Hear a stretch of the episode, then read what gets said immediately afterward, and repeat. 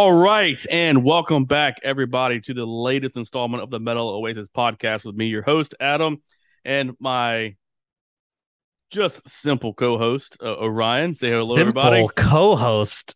Every every week, you used to give me a warm intro and like positive reinforcement, and talk about how good I looked, and I just feel like the spark is gone. I don't know what happened. You used to treat You're- me better. You're dead to me. That's why. Um, and I'm trying to move on, but I'm stuck with you. So Too bad. we are. Too bad. Yes, we're like uh, two peas in a pod, as they would say. So uh, we got a good, got a good fun episode for us today.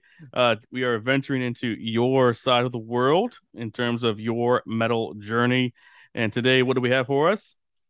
Today we have 2005's Kamelot, the Black Halo, which is a just well, we'll get into this more as we chat about it, but just a real pillar of the power metal scene, and you'll soon see why. Well, I'm definitely excited to get into it. I will uh, give full disclosure ahead of time. Um, just as the Apex by Unleash the Archers was for you, this is a you know blind a blind listen, a first reaction to this album. I hate to say it in terms of Kamelot because they are such a large band, or excuse me, a huge band with a lot of albums and a huge deep catalog and all I know about them is the name. So this will definitely be fun to listen to and kind of review and definitely, you know, kind of see what your side of the world was like during that Apex review. But on top of that, we also, believe it or not, have yet another guest here on the Metal Oasis podcast. And Orion, I'm gonna let you introduce him. Let's just go into the forgot album my review. name. I don't actually know who this homeless wizard is that appeared in our Zoom lobby. Um, I'm pretty sure he's the tavern wench from a level one D and D campaign, oh no. but he somehow found his way here. This is my brother Chris. Say hello, Chris. hello, adventurers. Welcome to the power metal band that is Kamelot. I will take you along this journey. So that's pretty much exactly what we were expecting. Uh, Good And- God. here he is, and we're excited to have him. So why don't you say hi to all the all the folks at home listening, like you, and uh, tell us about how you got here and and you you know kind of what led you to the to Kamelot. Kamelot. Oh, like the whole journey, not just to the Zoom call. All right. You know, not just to the Zoom call, which I assume was from your toilet directly to your. Oh, yeah, that's where I'm. That's where Yes, it was uh, step one, unzip live pants. from the toilet. The acoustics dude. are better in here. Step two, take off pants, um, and then arrive to desk. I knew I missed a step. A step. Well, it happens to the best of us. Um, well, not to talk for thousands because I'm a little more elderly. Uh, my metal journey is long and full of uh, strange twists and turns. Um, it began a long time ago when I purchased a cassette tape called We Sold Our Souls for Rock and Roll by Black Sabbath. And I listened to that shit over and over again. I had to. Otherwise, I'd have to rewind it using a pencil. Like it's just, it was back in those days. Um, from then, So, so uh, yeah, that was one, and it was around the time. This was, a, I guess, when would it be? Like mid '90s. Uh, When so you were it's at the same- when I was 43, 44? 45 years old. Yeah, Okay. mhm, before I got my discount at um, you know, at Wendy's. But anyway, um, the um, the other t- music going on at that time, there was a lot of like techno heavy stuff, like Prodigy, Yeah. and then like uh, what was it? The uh, like Matrix and all that came out a few years later. The other album that also shaped the way I, you know, found more music was the Spawn album Dude. from the movie, Yeah. where they had a bunch of techno bands and metal bands that like did like these collaborations. Like they had, um, well, they I- Kirk Hammett did a song. Kirk Hammett did a song on it. There was a Metallica remix on that too. Incubus was on that of all things. And from the, if yeah, no, uh, from there I uh, went to a lot of like the more popular radio metal of that time period. I guess the new metal thing, Coal Chamber, you know, all that stuff. Creed. Uh, and the, Creed. I I will I have no problem saying I enjoyed me some Creed. I have all their CDs somewhere. Every episode, they keep showing their ugly no face. problem. Yeah. Scott Stapp's beautiful face every we- episode. but we anyway, except here with arms wide open anytime a Creed reference is made. right. Um, but then after that, once I started to become more uh, interested in the music, I like to see where the roots of them are. So then I started going back after the Metallica. Obviously, there was a bunch of Metallica. Then I got really heavily into Slayer, and then a, quite a bit that got me into some of the punk music stuff like Black Flag and those kind of things. Um, but then after getting into the big four thrash, then I got more into power metal. Uh, and then that was more like when I was ending high school, going into college. And I'm a music major. There's a lot of, you know, like um, music theater nerds that I hung out with. And this was kind of like a bridge where I'm like, oh, well, some of these metal bands have, you know, these type of operatic, uh, like sort of uh, huge works that have these concept albums. And I started really getting into that. And I would say probably one of my top oh, that's a hard. Top ten albums might be this Black Halo album by Kamelot. It is a powerhouse, but it's a sort of a niche powerhouse. It's not. It's not your traditional metal or metalcore stuff. It, it's a it's a power metal band, a power metal album, but with a little more of a modern twist to it. I think that's why mm-hmm. that's what caused this album to be more prominent in the forefront, kind of gain them a lot of popularity. I would argue that this is probably their best release and their whole catalog. I, I, it's the they went through a lot of um, personnel changes, and I did. think this this particular group of musicians is the pinnacle of where they were. Yeah, I would have to to echo that. I would say this is my favorite Kamelot album. I'll talk more about why. Um, but you know, kind of like with In Flames, where there's only like a section of the discography that I really get into. And I was talking to Adam about this earlier after Ghost Opera, I stopped listening to, to Kamelot. I haven't listened to them since Ghost Opera. That was the last album of theirs I listened to. I think Roy Khan did. Mm-hmm. Did he do one more he album did, with them? He did uh, Poetry the Damned. I think it was called. Yeah, that was one uh, after Poetry Ghost for the Poison. Per, poetry for the Poison. My mistake. Sorry, I'm just doing up. Yeah. You so fool! Poetry for the Poison. Yeah, I know. Correct. I'm sorry. Uh, but yeah, after that, you they got their, their, new singer. Uh, coincidentally, he was one of the backup singers for Kamelot during one yeah. of their tours. Yeah, yeah. He's. I uh, mean, he's he good over. too. I just, I don't know. I think it's for me, what happened was, and this is something that has been, I think we chatted about in an earlier episode. When Ghost Opera came out, I think that's about the end of my power metal like fandom. Like when mm-hmm. I was mm-hmm. listening to, you know, Symphony X and Kamelot and and stuff like that around the time that Ghost Opera came out, which I think is like 2007.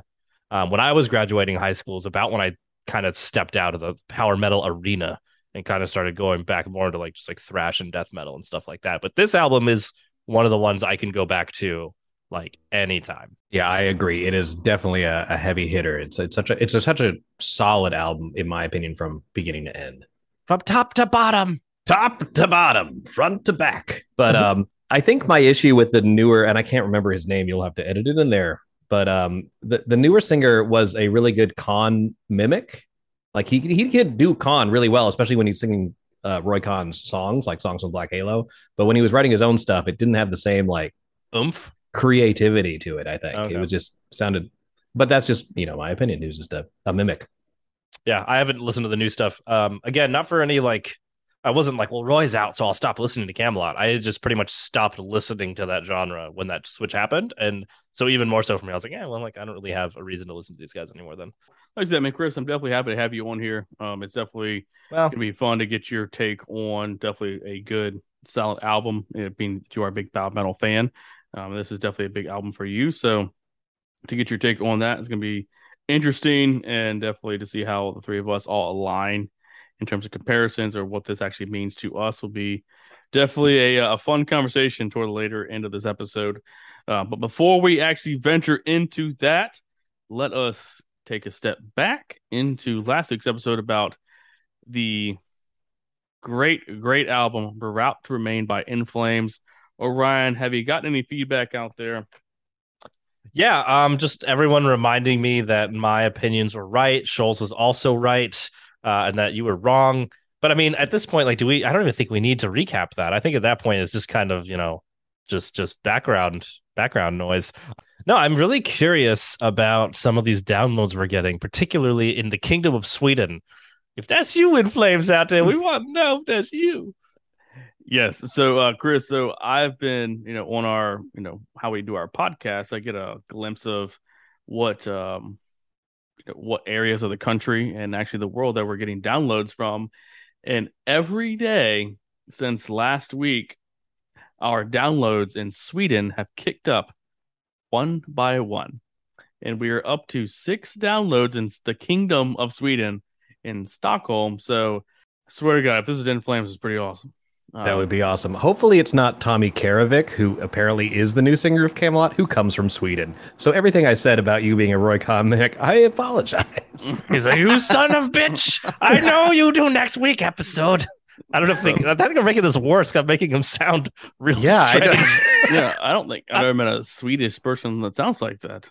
I don't think you. How many will, Swedish people have you met Like one. that he or she sound like that? I actually I was probably drunk when I met her, so I don't know.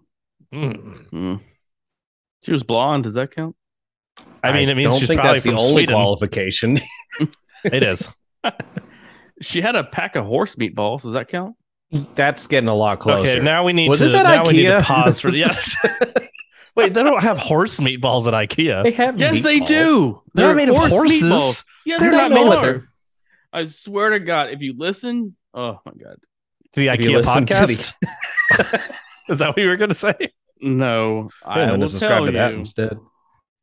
Okay, so so far we have three podcasts we need to launch. This one, which is already in place, the '90s cartoon podcast, and now the IKEA meatball podcast. Oh, and the Don't Mhm. Wake Daddy podcast. It's No. four podcasts. Screw that. Screw No, that. Orion. So there is a song called Valhallelujah by the band called Nanowar of Steel. You showed me that before, I think. Yeah, and you loved it. And It was really they- great. they talk about horse meatballs from I think- IKEA. Okay. And that Jesus is a carpenter, or excuse me, Santa Claus is a carpenter, just like Yeah. Jesus. You know, he was uh no, not Santa, it was Odin was Chris, was you ma- need to you need to listen to this song. Uh, you might want to even like plug in a little audio, fu- little audio from that here in this edit. It's called Valhalla Valhalla. Hallelujah. I will never, I Yes. can't forget that. No, And- that's and it's- permanently it's ingrained about- in my mind now. Yes, and it's about Odin, who is like Jesus, and he's a carpenter who is building shelves with Mjolnir, or Like Santa says, Claus. the hammer of Thor. It's it's a great fucking song. That sounds badass. I'm all about meatballs and carpentry. and there's a guy with purple hair. I don't know what the fuck that means.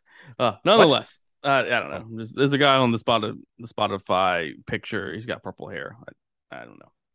Uh, but nonetheless, so yeah, we keep getting listeners from Sweden. This is pretty awesome, uh, especially considering that you know two months ago we had people just in here in you know Virginia listening to us, and they get people across the you know ocean, and also the one random person in India that downloaded download a podcast, and also in Canada and the Great White North, and on the West Coast in California. It's it's just pretty cool to see that we're actually are getting you know a very broad, you know, reach. Audience, Yeah, yeah, it's awesome. Like I would love to again hear from these people that are listening to us because it's pretty cool. Um, I'd like to hear their stories and their you know feedback on our episodes. But um, as always, we do have a strongly worded email from the longtime listener Anthony. yes, best part of the episode. Uh, and he writes, Finally, I agree with Adam. Email over. That sounds like a lie. He says, Finally, I agree with Adam's assessment that Into Eternity's album just gets to be too much.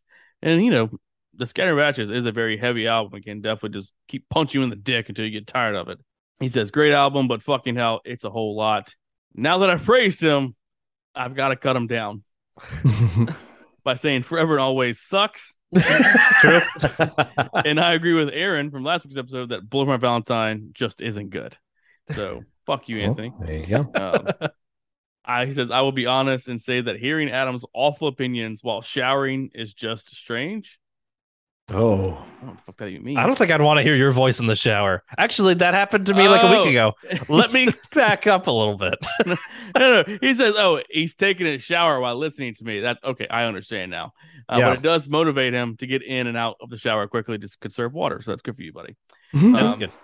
He says, "I'm going to go ahead and sign up for the Lord of the Rings weekend watchathon Yes. just so I can be there to berate Adam when he starts yapping." yeah, true. Um, oh yeah. I remember hearing that episode. How you hadn't seen Lord of the Rings, and I literally looked at my phone and said, "The fuck? How did you? How, how's that? That's, here's the thing, and I've said this, I think, every episode since, right? I Never don't go know away. how it's fucking possible purely from like a prox right exactly a proximity thing have you never been in like a hotel lobby where they're like or like a hotel talked room or this, but it's on silent. I gotta read the subtitles. I want to be engrossed in the film. have you tried watching it I, I again, as I said last time, I get about an hour into the fellowship, and I'm like, I can't take this shit, and turn it off. it just doesn't make sense here's what we're gonna It- do It's blowing my mind. especially with such a big power metal like that you're really into like fantasy metal and stuff like that here's what we're gonna do Yeah, and and whenever I talk to anyone about Adam, and I, they ask me what's Adam like, I'm like, it's like Gimli. you I are like gimli. Gimli. you're kind of like gimli you're like well hmm, you're more like like well i don't know Or i'll think about Gimli it Chris, slash who are you Boromir. talking to me about? That's what I want. you're the dwarf the dwarf with the axes but Who gets that's giving shot you a a lot. lot, of credit Ah, i don't know i have to think about this a little bit more i'll think of something Anyway, Does Gimli have, like, a shut disformed malnourished family member because if he does that might be slightly I- I better hate you comparison guys. Anyway, Anthony goes on to say, but listening to these album, uh, excuse me, listening to these episodes has really made me think how great it would be to hear Tim Henson from Polyphia plays solos on these albums. He's just too damn good. Fuck Tim Henson, that douchebag. I fucking hate him. does he have Well, a call to protest the hero in this email as well Uh, actually, I have it in my notes right here. Anthony, I actually like the album Fortress by Protest the Hero. So, Adam, sorry. I don't actually- ever apologize to adam again I that's owned- not the soul I of this owned podcast Fortress. I Fortress, Fortress. is now. I now like I the will song admit Red, but I just I can't. their singer does sound like someone with severe ADHD having a seizure. I'm not. I'm not mad at it. Anyway, Anthony finishes off and says, To finish this email, I want to suggest Misery Signals album Controller as my pick of the week. It's the perfect metalcore album, and I hope to hear a future episode dedicated to it. Until next time, Anthony. And I will say to Anthony, I did, and he will be happy to hear this. I did take a listen to the previous suggestion, Blessed by a Broken Heart. oh the first album was absolute trash. Um, the back. Musically great, um, but the vocals and the mixture Oh. and the blend, it, it it's awful. It needs a remaster. It needs remixing. The vocals are just too heavy, and it sounds like he's a little off key. But the second album, that sophomore effort, is it's pretty fucking solid. It's 80s metal, just over the top solos, hooky choruses, good strong vocals that are mixed in perfectly in the uh, in the overall mix. So I will say thank you, Anthony. Again, that's a big facet of this podcast is to be exposed to bands that we have not ever heard of. So I do thank you for exposing me to Blessed by a Broken Heart. So if you haven't listened to them, gang, definitely check them out if you like if you like, you know, 80s, you know, metal, hair metal, you know, Blessed by a Broken Heart. Uh their sophomore effort, which is Feel the Power. Great fucking yes. album. Um, but nonetheless, so that is, you know, our lovely email from Anthony. Thank you again, buddy, for that. Always love hearing from you. I guess. Um, oh what an awesome picture yeah, I'm right. just- It's the, the blessed by the broken heart. Feel the power. Yes Yeah. it's Speaking of glam metal, did you guys see the whole Amazon Motley Crue debacle? no go on. So Amazon has these little like uh they're like what do you call them documentary kind of like things on bands and they had a um, one on Motley Crue Yeah. But the problem was the picture they used was actually Steel Panther. oh Yes. Fuck and that was up there for like 2 days and someone's like uh that's not Motley Crue Like, That's amazing that is fantastic. i still haven't God. seen seen steel panther dude We're Some- going. Dude, they are they are amazing live. we gotta go Chris, how many times have you seen them? Three and a half times. What was the, fuck did halftime it that I picked your ass up. That's when I that's when you picked me up because I was vomiting outside. I think you still owe me mm, twelve. I owe you a lot of uh, yes, I do. I do. I'm still mad I think you I've for seen that. them five times, which is they just get fun every every time. And They're I did so see, effortlessly good.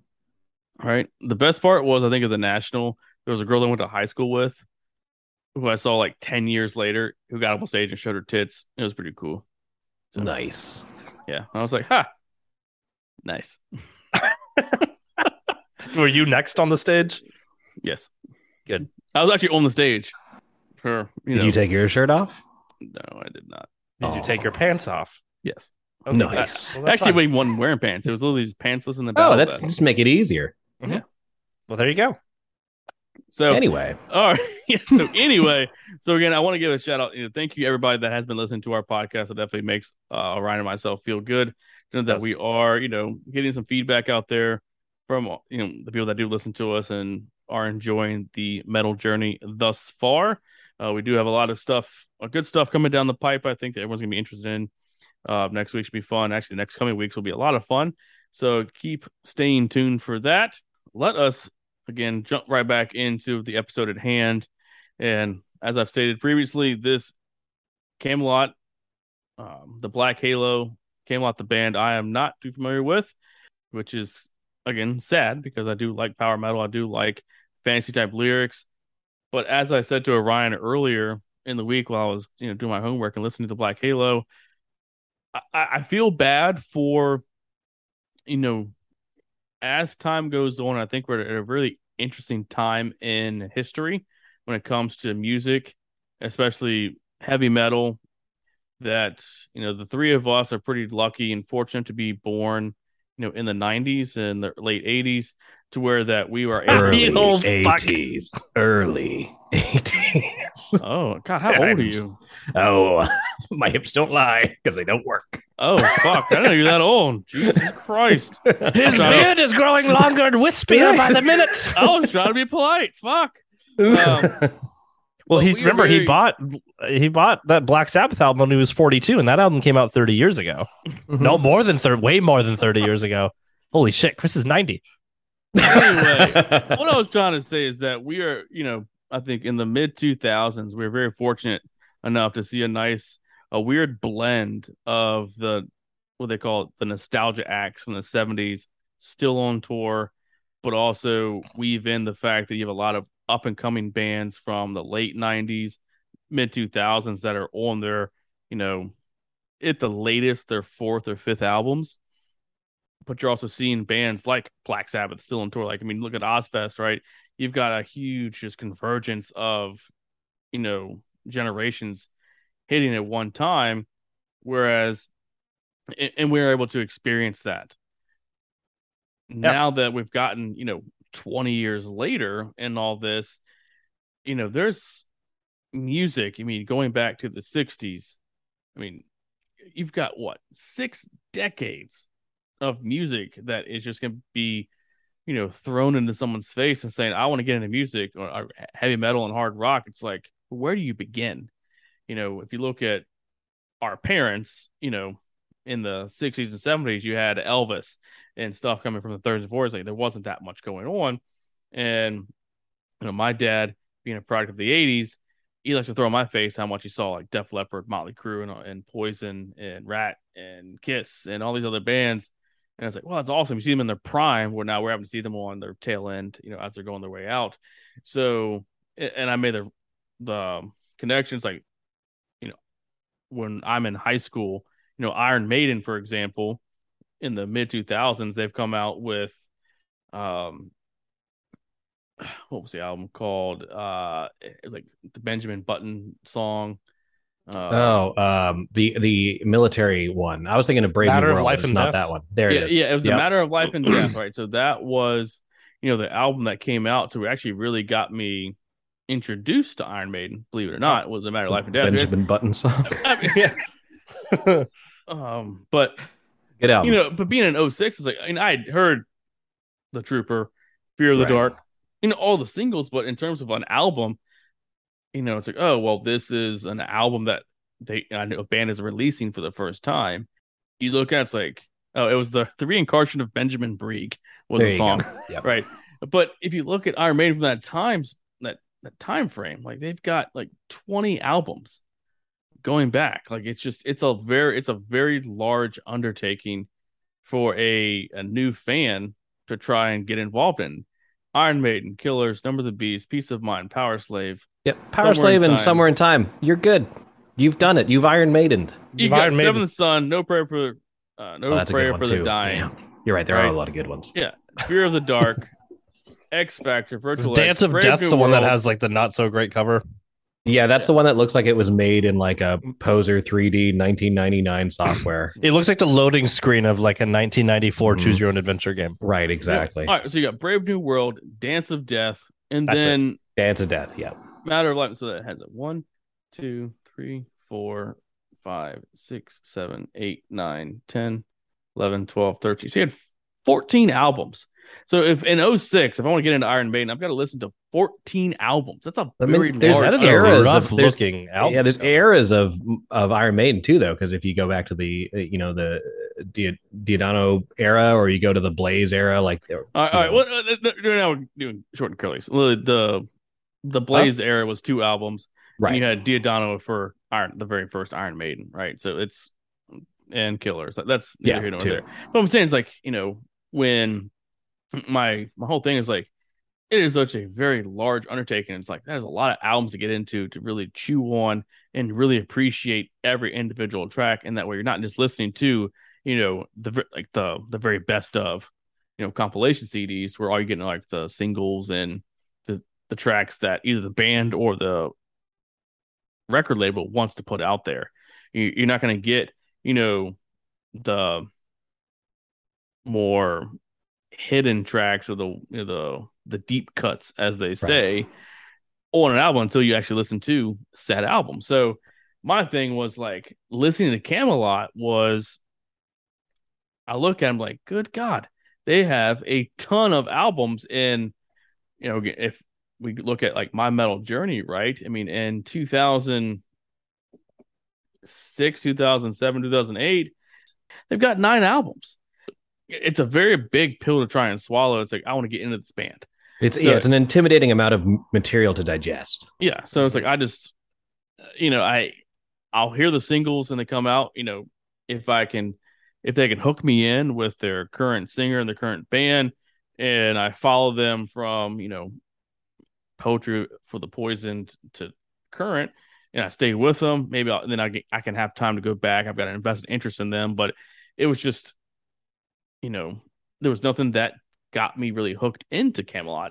I mean, the artwork I liked, but it was just I was too I was very intimidated. That's the very good word to get into this band because it's just a lot of albums to try and get into and show the I think the appropriate appreciation for all the hard work that they've been able to do for a band that's been around for 25 years, you know. 25 And I think that's years. something that uh, you know in this generation uh, that people have this sort of almost gatekeeping. Like you need to be an expert of this band, or you need to know so many albums or so much material um, to call yourself a fan. You know, but you know when I was younger and I was wondering, I, I didn't know shit about Slayer. You give me South of Heaven on cassette, now I like Slayer. You know, it wasn't. It was just Yep. you, you. You can digest maybe one album a month as, but now when you have like Spotify, Pandora, and everything, you have this whole like influx of information that you're expected to process, and I feel like it's a different mentality. Yeah, no, I I definitely agree. I think it's I thought you were raising your hand, Adam. I think he- well, he might have been. um No, I was pausing for a chip break. Sorry. Oh, Chip yes. break. Um, yeah, no, I, I definitely agree. I mean, I think a lot of people are like, oh, you need to know the entire discography of a band to like them. And it's like there's a lot of bands whose whole discography not only do I like not like or whatever, or just haven't listened to. Like a lot of, I mean, Kamelot's one of them. I love Black Halo and Ghost Opera.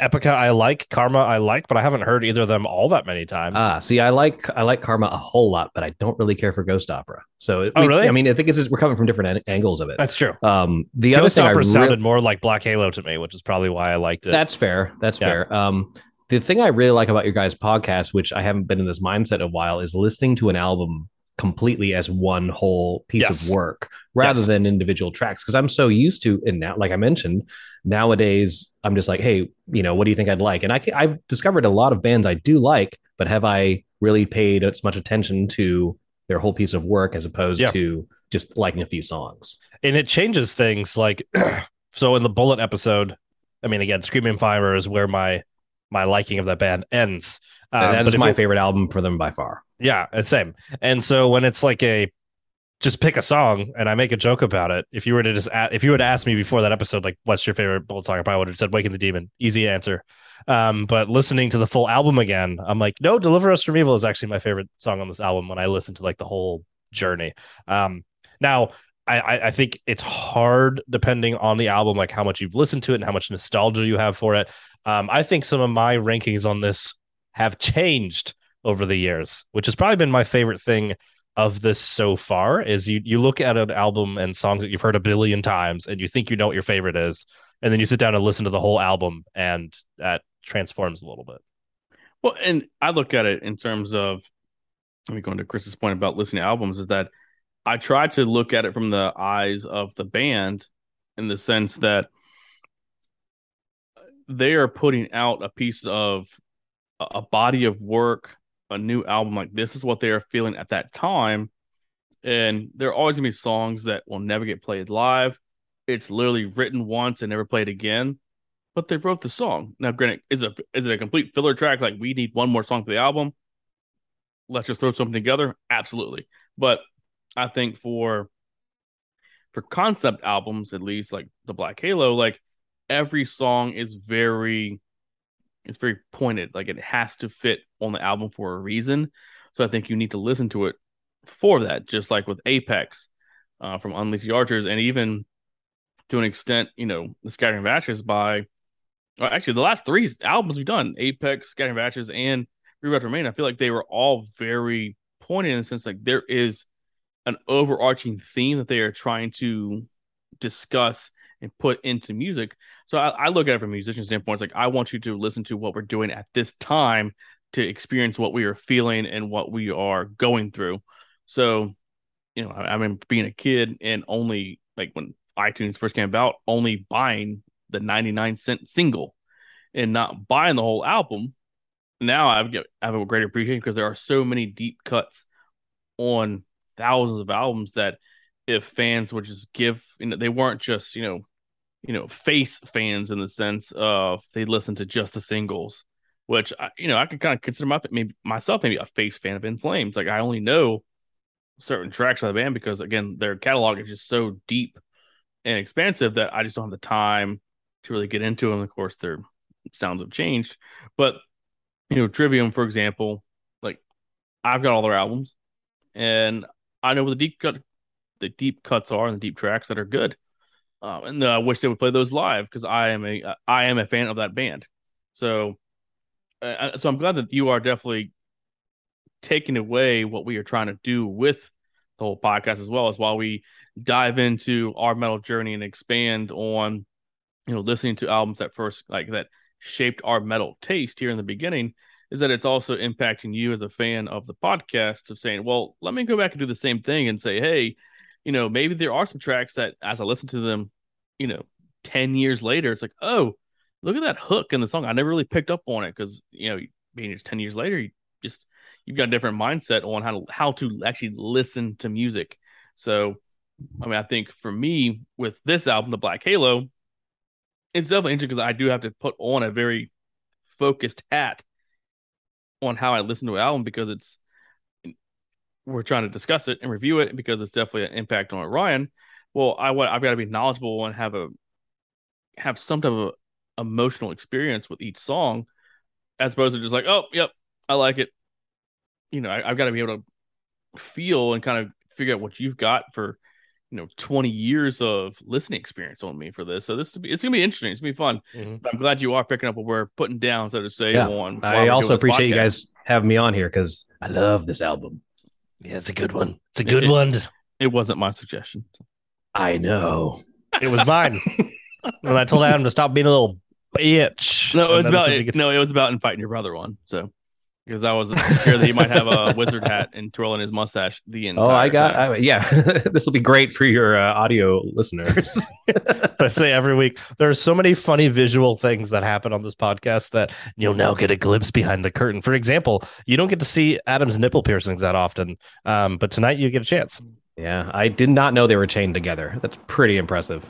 Yeah. If I pull it, does it flush a toilet? Well, what's weird is there's a ring that connects he makes a joke all the time about being the one ring. And then I'm like, oh, you've right. never even seen Lord of the Rings. Yeah, you've never what seen Lord poser. of the Rings. You can't pull what on a, that. And say, yeah. yeah. Yeah, I just I don't get it. I mean, it's really what a poser move. Adam is flicking it right now. I'm getting uncomfortable. oh, that is awesome. Ooh. All right. Well, speaking of nipple rings and being pantsless, let's talk about this album. Finally. All right. So we've, you know, kind of gone through a little back.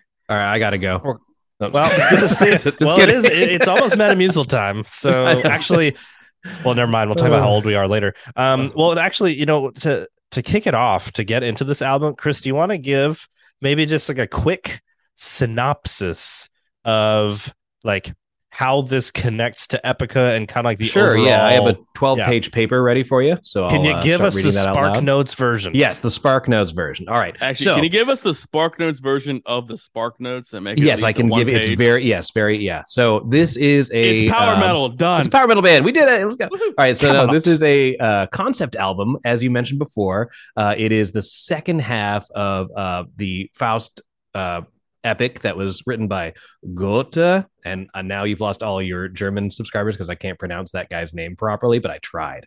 Um, the story so far, just to make it easy, is there's this guy Ariel who's this very um, uh, sort of stuck up individual who's trying to learn the secrets of the universe, like the the, the reason for living, right? The, the secrets of life in general.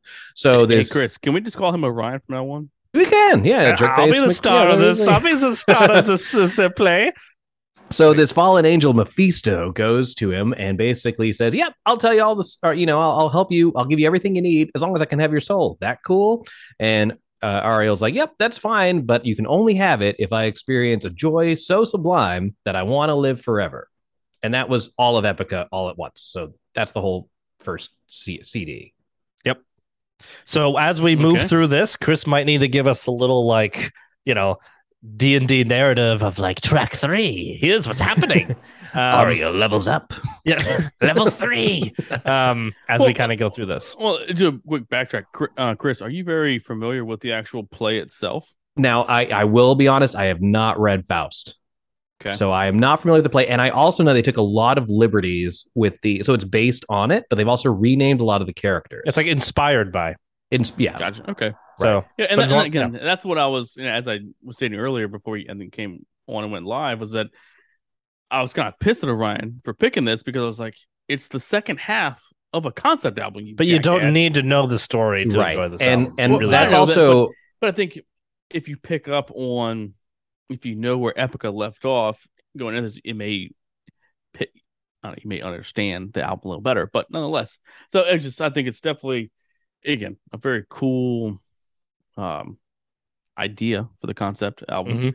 for this. So I, I will definitely rely heavily on Chris for as the dungeon master to guide us through this metal journey of now the I think what Ori Halo. did was was pretty good because when I first listened to it, I did not know that it was part of a concept album. I think it's an album that stands on its own. The songs are good enough that you don't need to know that part of the story, but Yeah. knowing it opens up another set of layers that you like Oh. a bloomin' onion that you may not have known before. Whoa, so it's it's it, you can still enjoy it without knowing the story. Yeah. I'm actually pretty hungry for a blooming onion now. I know. Now I shouldn't have said. We'll that. hit up Texas Roadhouse soon, buddy. no, but yeah, but I will say like the it- as a first time listener, you know, first you know reflection on this, like it definitely is a, a standalone album. I think if you if you were to take out the interludes in it, it definitely makes it more of a streamlined album.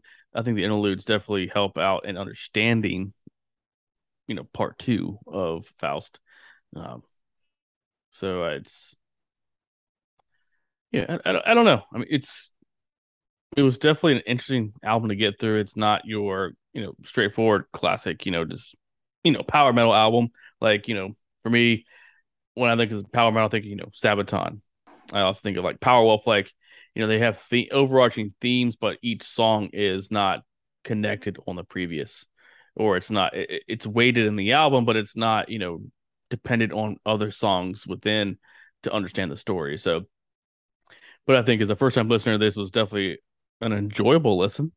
Um, there are some songs I think kind of you know middle and sludge through, but I Little think it's also I think that's also anytime you get exposed to an album for the first time, you're doing that first run through, you're gonna have songs that are just gonna either punch you in the dick and hook you right in, or it's gonna take like a slow burn. Like okay, like I've, I've got to listen. Like there's some reason why I don't just like this right away. Like Yeah. Mhm. and That's some fair. things you know you're just like well I just yep don't like it just doesn't Yep. do anything for me.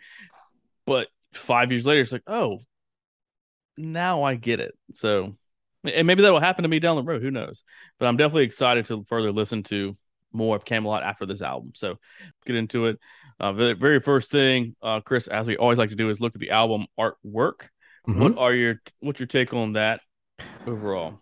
Uh, so I really like the uh, the artwork for this. Um, I don't know how, if you're how to describe it to you. It's, it's a woman half submerged in, in the water uh, in a portrait, sort of on a horizontal plane, with a uh, crown of thorns sort of surrounding her. Um, which it's a really cool. It has the Kamelot logo, which is so badass. It's a lot less. This is kind of where I think they changed their image a little bit. It's a lot less blatantly power metal Yeah. uh, in terms of the album presentation. And I think their art direction and songwriting sort of put them at at that point. It was more modern. It was a little less Dungeons and Dragonsy, let's say, compared to at least like the Epica, Epica. artwork for sure. Which looks That's like a a, great- magic card. It does. Uh, I would say um, it's it's a pretty cool. I I think that's supposed to be Marguerite. I don't know if anyone really cares about the story. I think it's supposed to be Marguerite coming out of the water there, and the, of course the black halo is symbolized by the crown of thorns. I, I think it's a pretty cool um, concept there. Yeah, it's cool. It's dark. Um, it's it's it's good looking, but it's just like I don't know. It's clean. Like Epica, there's a lot going on there, and it makes me feel like I'm on the character selection screen of like a D and D hack and slash. Um, It's like the unicorns on those boxes you see at like the trinket stores. yes, it's a lot. Uh, Uh, no, I will definitely, Halo. I'll, It's I'll cool. definitely post both photos for this just good for just and giggles. But good God, like the man's got arms for wings, It's a lot happening there. and it's, Whereas- it's a lot. it is a lot. Black Halo, it's definitely, it's also very, I think, reminiscent of the time for Yeah. you know being an album that was released in 2005. I think people are moving away from the over the top fantasy stuff in a sense and trying to get like just a more like just realistic dark it like a more realistic dark tone Yeah. and, and i do like that you know it's it is her like you said on a horizontal plane at first i thought her face was sideways but now that i actually look at it it's her face half submerged in water and it's the reflection of her face Mhm. you know is actually rounding out the face with of course the the crown of thorns on the right hand side of the album cover um it, it's cool like it, just you know I, if i would have saw this in a record store you know years and years ago it's like oh what's this sure why not Definitely has that like dark fantasy gothicness to it. Probably around the same time as like that Underworld movie series. Like I kind of think. So oh my god do we have to go on an underworld podcast now orion Yes, That's the next one. love that yeah. that's the next one. Yes. All right. So from here on out, I'm going to actually take a back seat and I'm going to let Orion take the reins of the episode here as he is fam- more familiar with this album. Take it away. What is track one?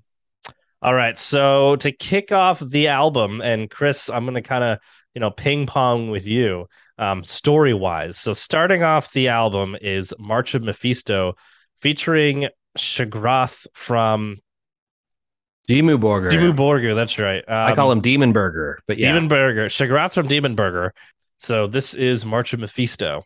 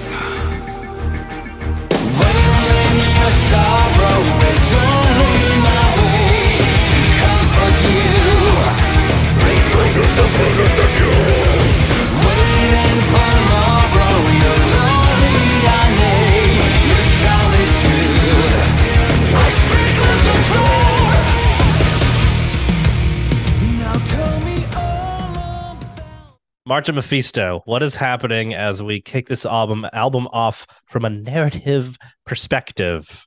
Chris, what's happening? All right. So in this first track, this is when uh, Mephisto is uh, just sort of com- having complete control over Ariel, and Ariel's trying to fight back, but uh, trying to save his soul. But uh, Mephisto has taken the reins. He's like, "Yeah, you dumb bitch. That soul's mine." Ariel is Mephisto's bitch. Yeah. End of notes. That that'll work. All right, so let's let's bust out some thoughts. Let's kick it off with you this time, Chris. Thoughts on March of Mephisto? Uh, so this is definitely the big single from the album. They made a really cool music video for it and everything. They have uh, Shagrath, like you mentioned from Dimmu Borgir, um, which I think is a really cool addition because he's not in the first album. He's not in uh, Epica. Yeah. Uh, so to have this sort of demonic, I mean, who else but the friggin' black metal king, right? Uh, at- coming in to be Mephisto's like demonic side, where Khan is still Khan is also playing Ariel and Mephisto, in the store. yeah. Yep. Uh, so it's kind of cool, and I'm going to use an Adam uh, keyword here with this dichotomy between the two different sort of aspects of uh, Mephisto, where he has his sort of seductive side for power, and then this demonic, like blood gorging demon. Uh, and it's kind of cool, especially in the music video, to see Khan and uh, Shagrath kind of mesh together. That I think it's a really cool It is cool. uh, image. Yeah. Uh, musically, it's a kind of a divergent track from what Kamelot has put out in the past. It kind of almost moves away from their general power metal sound to something that's a little more heavy, a little like more kind of has a groove to it. I think the the only qualm musically I have with it, besides I, I'm not going to go into super technical guitar stuff because I'm sure Billy would be the only one who cares. But uh, um, in the original track, they have a badass keyboard solo uh, that's uh, from uh, what's his name, Jens Johansson from Stratovarius, and Yeah, also yeah, yeah. Rainbow, and it kicks dicks, all of them. And Big the, the-. But Love it. on the radio edit, it's They the same it, thing. right? They just got rid of that awesome solo. So I have a hit or miss because I've heard it like you know a lot both ways, and ugh, without Keyboard that solo is fucking awesome. yeah, that keyboard solo is awesome. Without it, it does sludge a smidge. Yep. Yep. Well, here, actually, Adam, I'm gonna kick it to you this time for this one, um, and then I'll give my thoughts after, and we'll kind of Yeah. we'll, we'll shape we'll, we'll we'll switch up the order, Well, you know, as we get through this. But uh, so I, yeah, I will say I, I know what you're gonna say. a, lot about what Chris said. Like it definitely like the first time I turned to one, it's got a very slow build up into actually getting into the song, but it does have a good like bob and head groove to it. But it's when I think power metal, this is not the song I think of. Like it's just so power metal to me is fast and it's just it's fast, it's blistering. Like this is very like it's like really the Black Hill. This is power metal, okay, but that keyboard solo. I was actually listening to this morning. I was like, I hope we talk about this because this is ridiculous. Like, there's not a guitar solo; it's a keyboard solo, and it's just it's all over the place, and it, it's pretty wild. Um, but but I do think that looking back, like it's it, it definitely I think sets the tone for what is about to come. That's a really good way to put it. I think, yeah, that's you're like getting on the roller coaster and you're like being brought up the track right now. Exactly. Um, but no, I think you, I think you really captured it. It's interesting when you think of a power metal song.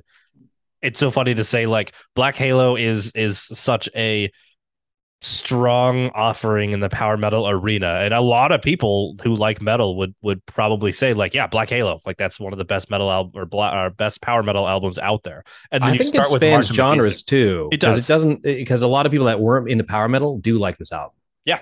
And I think that's why this album also holds up for me. Is like, don't get me wrong, still love Blind Guardian, still really like Symphony X, but it's hard for me to go back to some like straight up power metal albums and give them a full listen. This one I can. So yeah, for anyways, for March of Mephisto, I mean, it's such a cool album opener. Um, it just really has like this dark atmospheric feel to it. It's super cool. I think it works really well because of its where it's placed.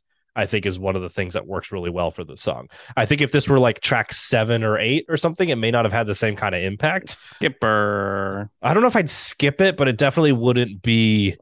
I mean, As if we're cool com- if we're me. coming off a very heavy fast and it goes into this like minute long slow intro, yeah, That's fair. It needs and to be. and then, and then it yeah. gets you into a Yeah. you know slow trudging. Everybody else has used the term middling type of Mhm. song. Yeah. If it wasn't the intro track, it would be a very middling song.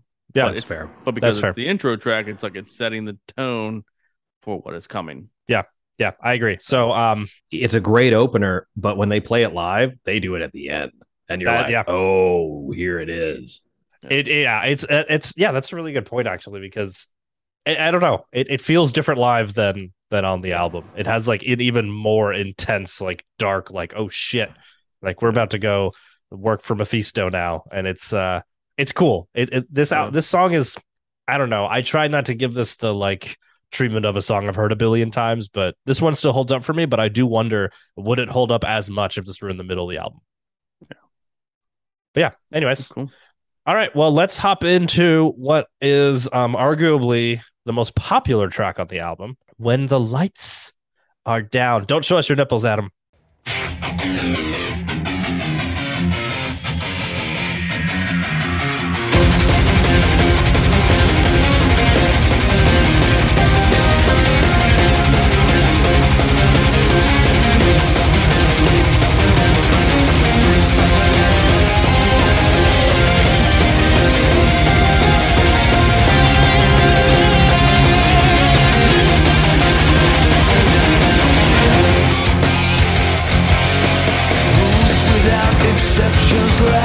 Last eternally.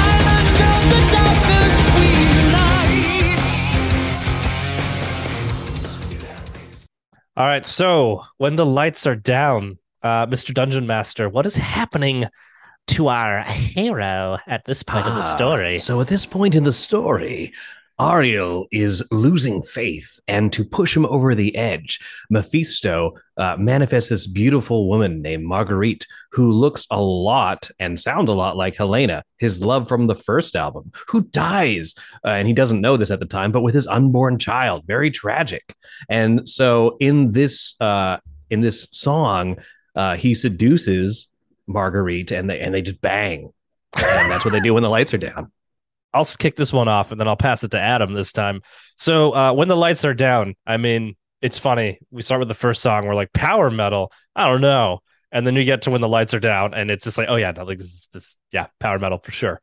It's got that like quick little gallop in it. It's a fun song. I can see why this song is so immensely popular. It's very digestible and very listenable. I really like when the lights are down. I think this is the song that people, aside from possibly March of Mephisto and another one which we'll get to momentarily, this is probably probably the most popular one. Actually, is when the lights are down. Now, is it my favorite? Time will tell. The answer still is no, though. Actually, I'm just gonna go ahead and say it. It's not my favorite Kamelot song. It, it's it's really cool. It's famous for a reason. I just I think there's more songs on this album that can offer a little more depth, but it's still it's still good. But um, yeah, that's why I wanted to go first because surprisingly, this isn't my absolute favorite. And I think for most people, it is. So, Adam, what do you think? So coming off of the March of Mephisto, you know, it has the that slow just guitar riff. I was like, okay, okay, okay. And then the double bass comes in. I was like, okay, this is power metal. Okay. and Roy Khan's vocals. Once in and it just rides the again that bass and drum. I when it's vocals, bass and drum, I fucking love that kind of stuff. And I think it's it- because of how fast the drums are driving the song. It's just like it's pushing Roy Khan and it's it's pushing the how fast the vocals are being sung. I, I like the song a lot, but it, it almost has like that.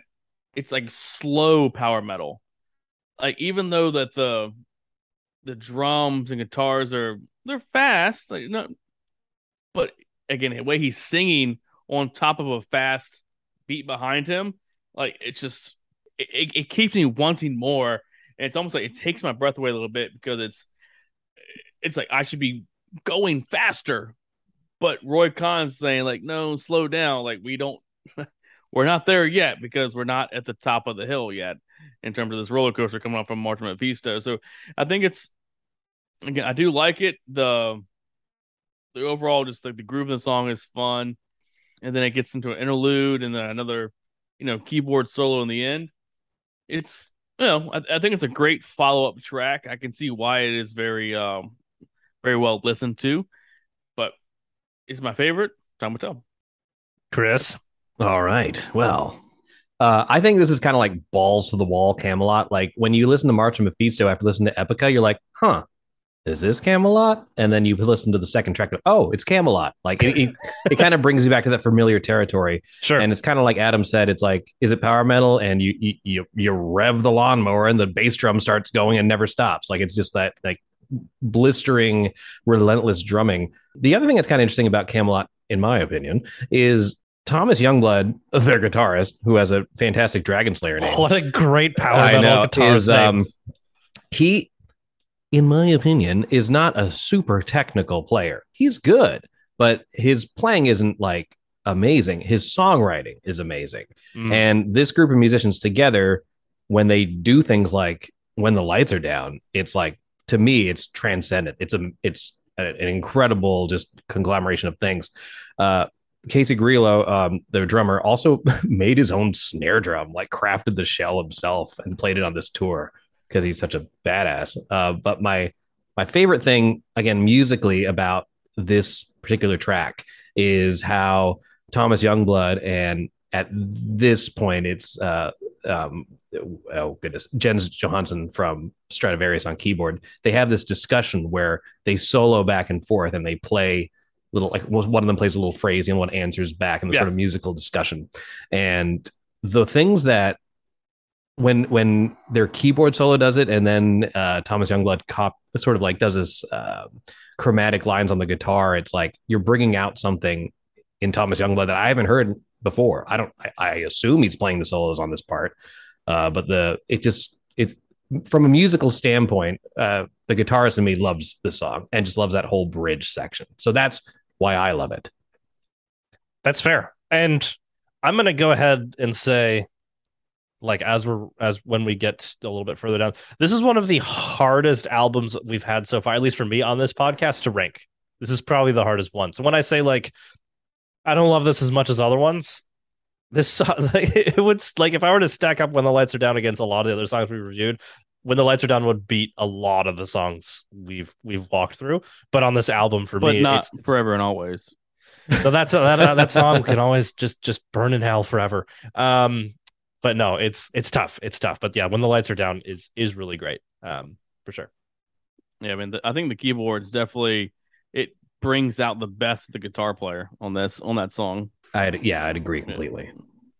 That's really it, cool. it, it makes the guitars better and stronger for it. So it's awesome. So It's like, oh shit, I can't be shown up. Let me learn those notes. uh, not by a fucking guitar. Jesus Christ! All right, it's like some all right. Dream Theater shit. Move to Um, the next track, buddy. Oh boy, am I ready for the haunting parentheses somewhere, Somewhere in in time.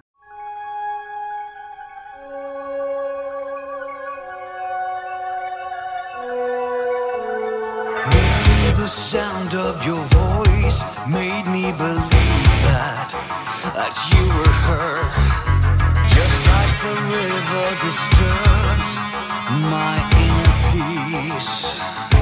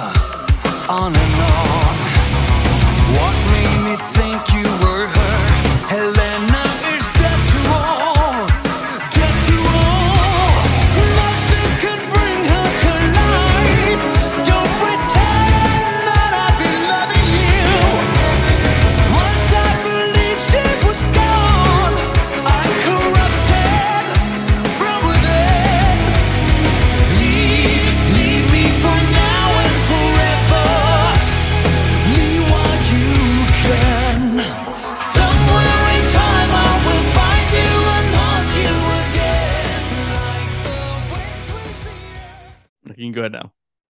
Ah. so at this point, Hold on, well, let Ryan introduce you. fuck a Hey, cock. Chris, give us the narrative. What's happening in the haunting? Ah, so I don't know. ah, so in the haunting, Marguerite and um, I almost said Roy Khan, but Ariel. Uh, at this point, they realize, or or uh, Ariel realizes this is not Helena, and he mentions it during the lyrics that Hel- Helena is dead.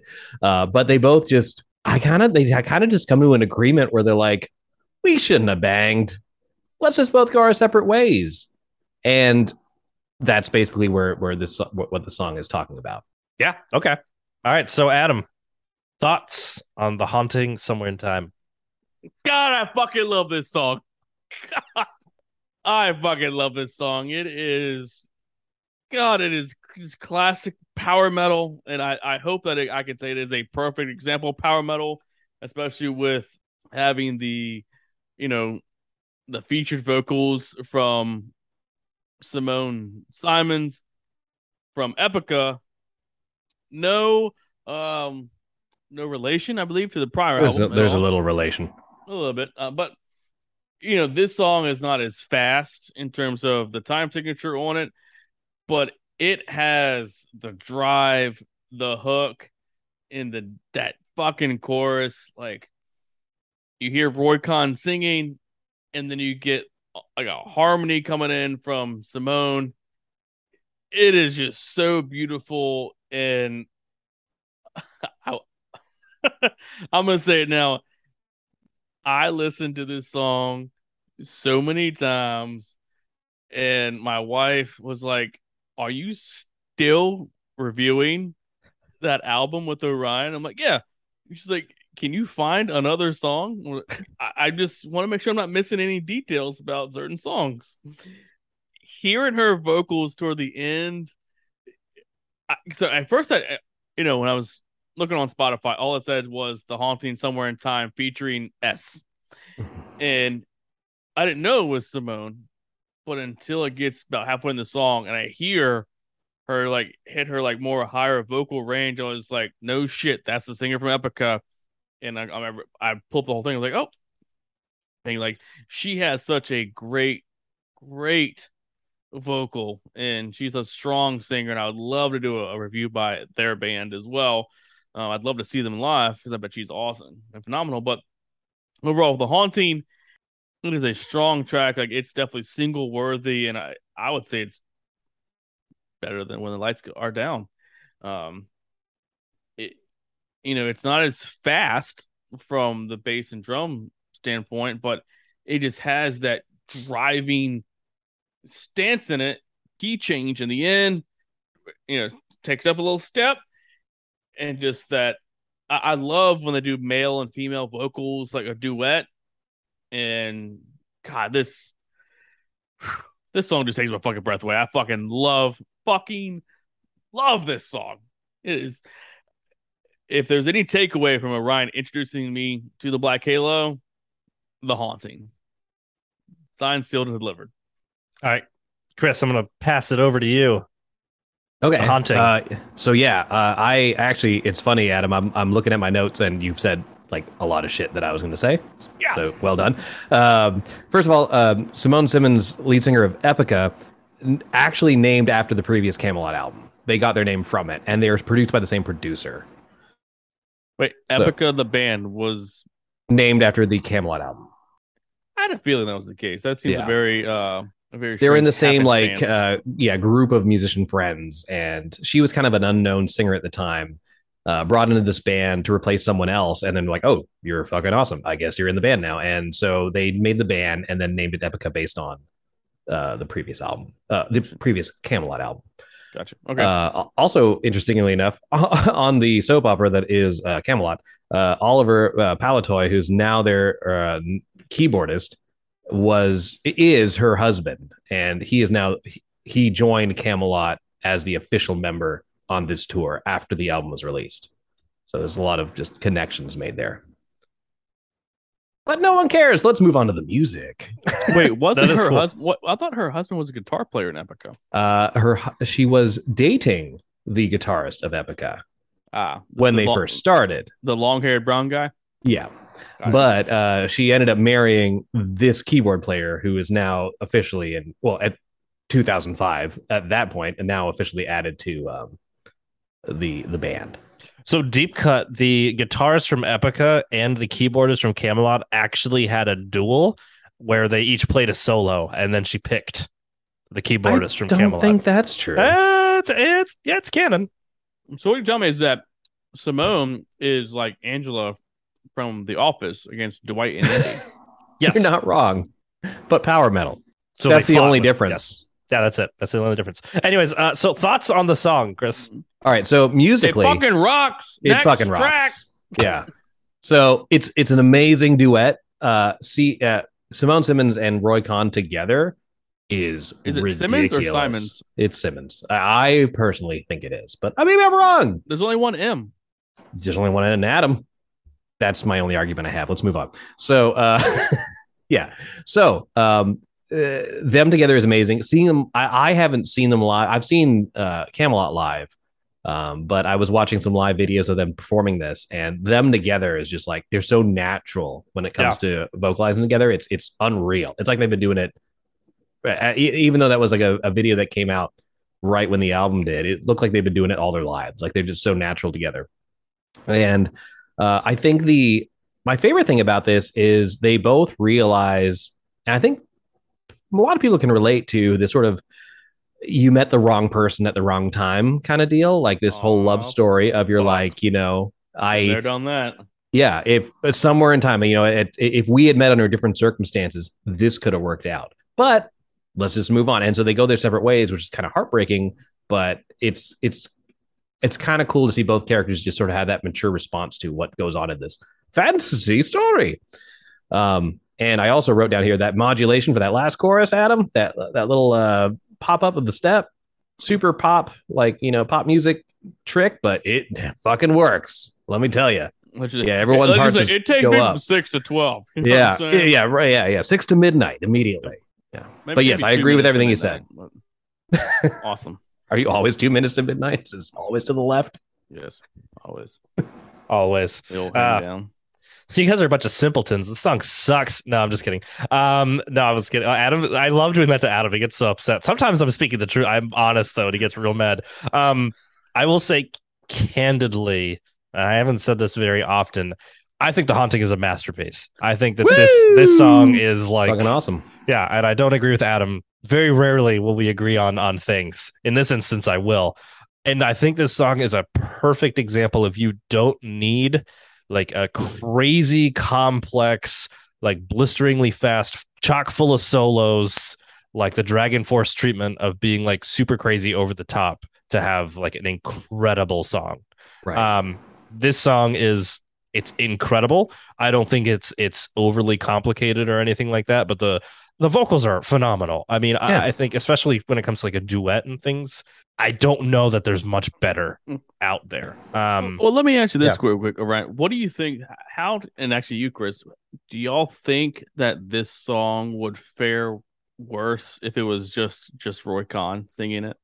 I don't know if I I don't think it wouldn't be the same. it song. wouldn't have it, wouldn't, have the same, impact. effect. It, no, no, it- what like it's a love story. It has that. I mean, the You need the you lyrics. duet you need you need Yes. a duet. yes, You need yes. you, you absolutely need the duet for this. Well, yeah, I'm also think, kind of thinking like you know, a day to remembers. You know, um, if it means a lot to you, like they'll perform it live, and it's just the male singer doing both parts.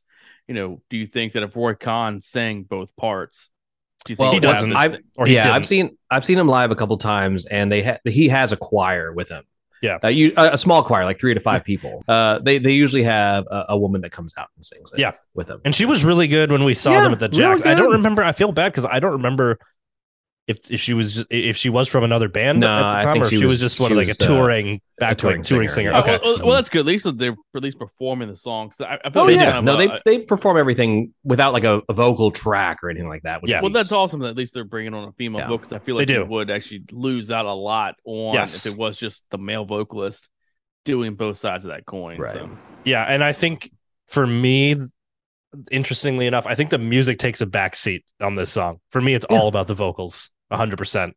Um, Well, Again, I would also argue that Kamelot's never been a flashy band. Like, sure, you might be Sure. power metal and you might be you might have these fast paced songs, but uh, never, except for you know when you have the friggin' guy from Stratovarius playing keyboard solos, but never have they been like you know crazy solos, blistering time, or like really difficult time signatures. They've always just been solid songwriters. It's never Yeah. been a a wanky band. Yep. you know, Well, I- just- Yeah, exactly. And I think that's why, for me personally, this album still holds up, is because it's just awesome songwriting.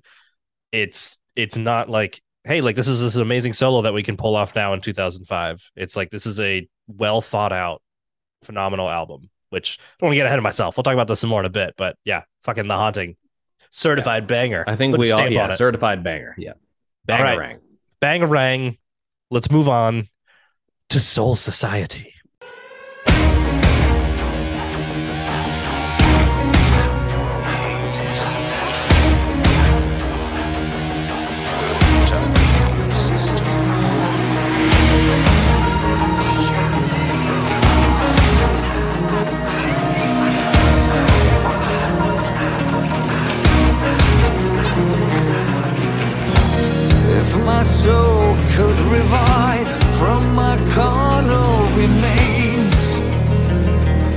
What does it matter to me?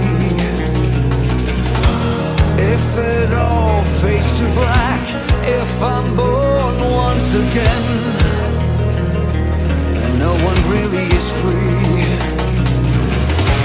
how could I be condemned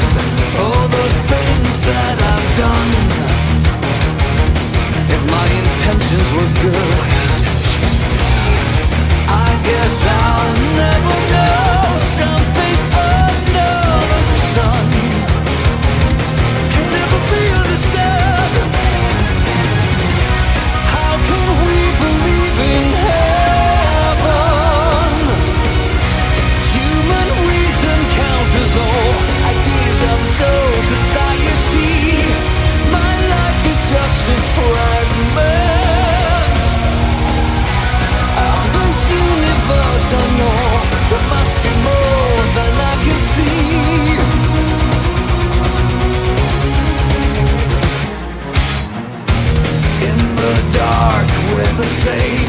In the concept of time. All right. Tell us the tale of the Soul Society. Ah, yes. So at this point, Ariel is sort of reflecting about all the pain he's inflicted on other people and where he went wrong when the, he meant the best. You know, the, the worst things are done with the best intentions. And so he's self reflecting on the mistakes he's made on this two album journey, of which Adam's only taken part in half. Yeah, what a nerd. um, Mm. Chris, why don't you kick us off this time? Thoughts on Okay. Soul Society?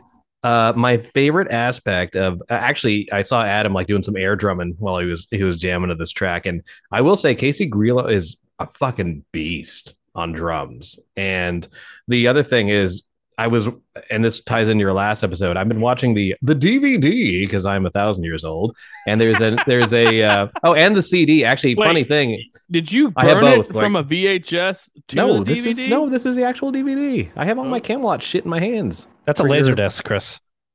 There's a movie on here.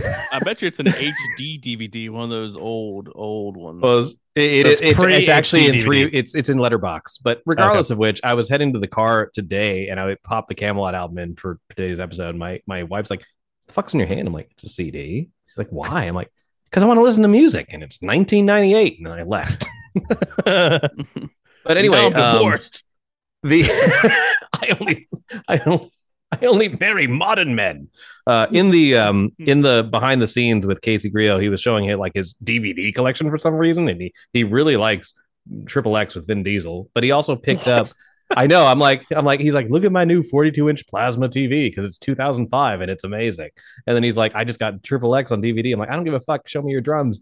But then he held up. He just got that. uh What is it? The used and abused uh In Flames live DVD. Oh, And he's interesting. just- He's just, going off at like how much he liked that that that uh that DVD. But regardless of which, yeah, the drums are amazing. The choral vocals are really well rendered on this. Like there, there's a lot of uh, layered vocals on this track. That's all I really like about it. The rest of it feels a little Philly to me. I'll take the reins. You dumb bitch. This song's awesome. Um, I concur, you dumb bitch. I do get it though. Man, I just I I, I I'm a sucker. I love Soul Society. The song is so good. I'm a big fan of this one.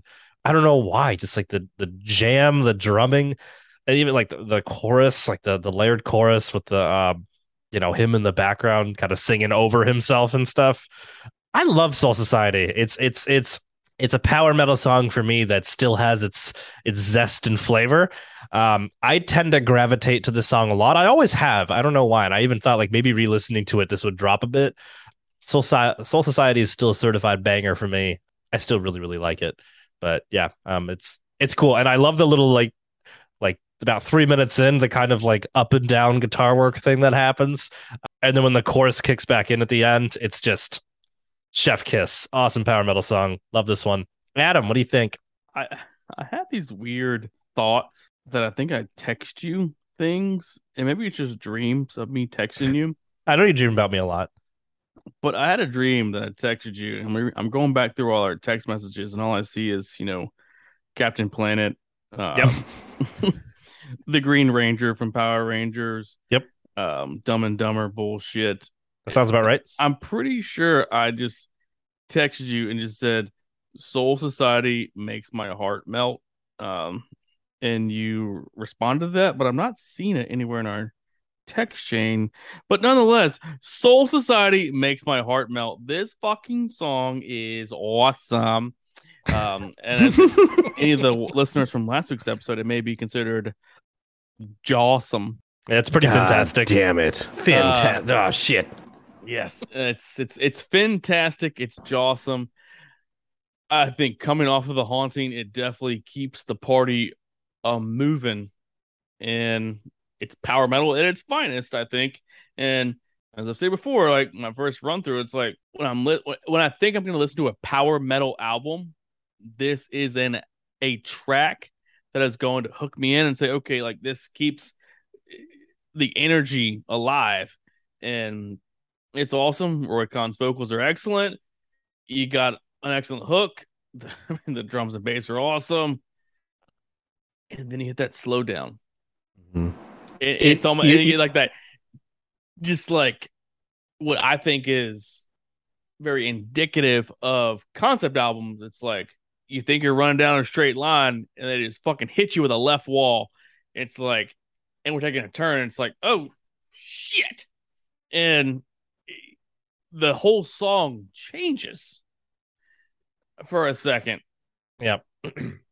So it- then the thing is, it, it it settles up and it ends where it's like where you begin and where you end are not what you expected from this song, which is what I love about I, I think a concept album is that it's not just the you know intro, bridge, verse, chorus, bridge, chorus, outro, boom, song over. It's you you think what you're getting yourself into is one thing and where you end up is another. So I that's another thing why I love the song for that aspect alone is because it starts off just you know just a straightforward power metal song and then it takes a left turn. It's awesome. You know, now that you've said it, I didn't really put into perspective of its placement in the album. And the fact that it does come after the haunting Oh Ryan, we got his Does- ass. does give it some let me also let me also mention this, sir. That I said this is a filler in Kamelot's The Black Halo. So it's still like way better than a lot of songs. It's true. The last, and I think one of the other things, it, it you don't say this very often, but the ending of Soul Society, the last like 30 seconds is so fucking cool that it automatically that's fair. stays like the last like 30 seconds of the song make me want to just like ride into battle. It's just so awesome. So for all our listeners, please, please, we're only gonna play about a minute, maybe minute and a half clip of this song. Listen to the whole whole song to understand what the fuck we're talking about. But it's the haunting's great. It's a solid standalone track, but the Soul Society, chef's Banger. kiss. Yeah, Chef's does kiss. Chef kiss—you're right in the Black Halo. Yeah. It does right in there. Um, so so good. the the other thing is when you see that's live and hear those sirens, Oh, it's cool. dude, It's really you're cool. about to go nuts. Yeah, Yeah. that is true. God, Oh, I wish we could see Kamelot with Roy Khan again. Mm, it won't Uh, happen. He's back in conception, but we'll move yeah, on. I, I would see I would see his new man. Anyways, uh, so the inter the ne- the interlude, um, No, no, and so now we enter upon the first interlude of the album. do you have context for this interlude, Chris? Uh, in in a sense, it really just ties into the next track. Like it, it's basically he's in a church begging forgiveness. Okay. Like so, it's not like, you know, it, it ties too much into the next one. Yeah. Um, all right, right. let's move into the next uh, the next track, "Abandoned," featuring Mari Youngblood.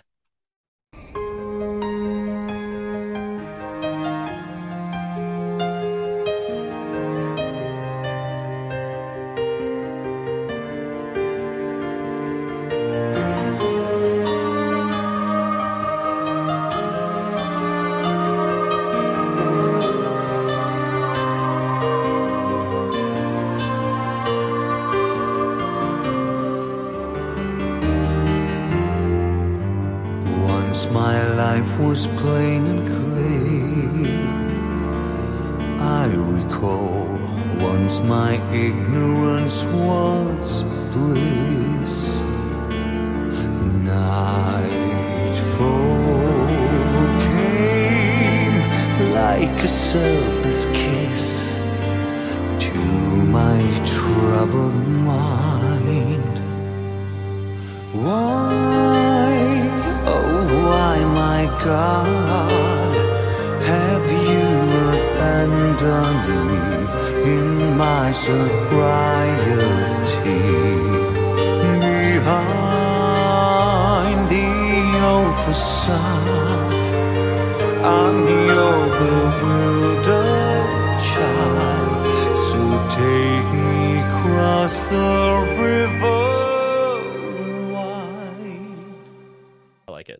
happy. All right, "Abandoned." What's happening here, Chris? So uh, Ariel is looking for answers to his question of uh, the meaning of life, and he turns to the church, uh, having uh, been unsuccessful as other endeavors. So in the very first part, uh, he's lighting a candle and praying and uh, speaking in uh, I, Latin. Uh, and basically, it translates to "There's nothing new under the sun, to the stars through the thorns.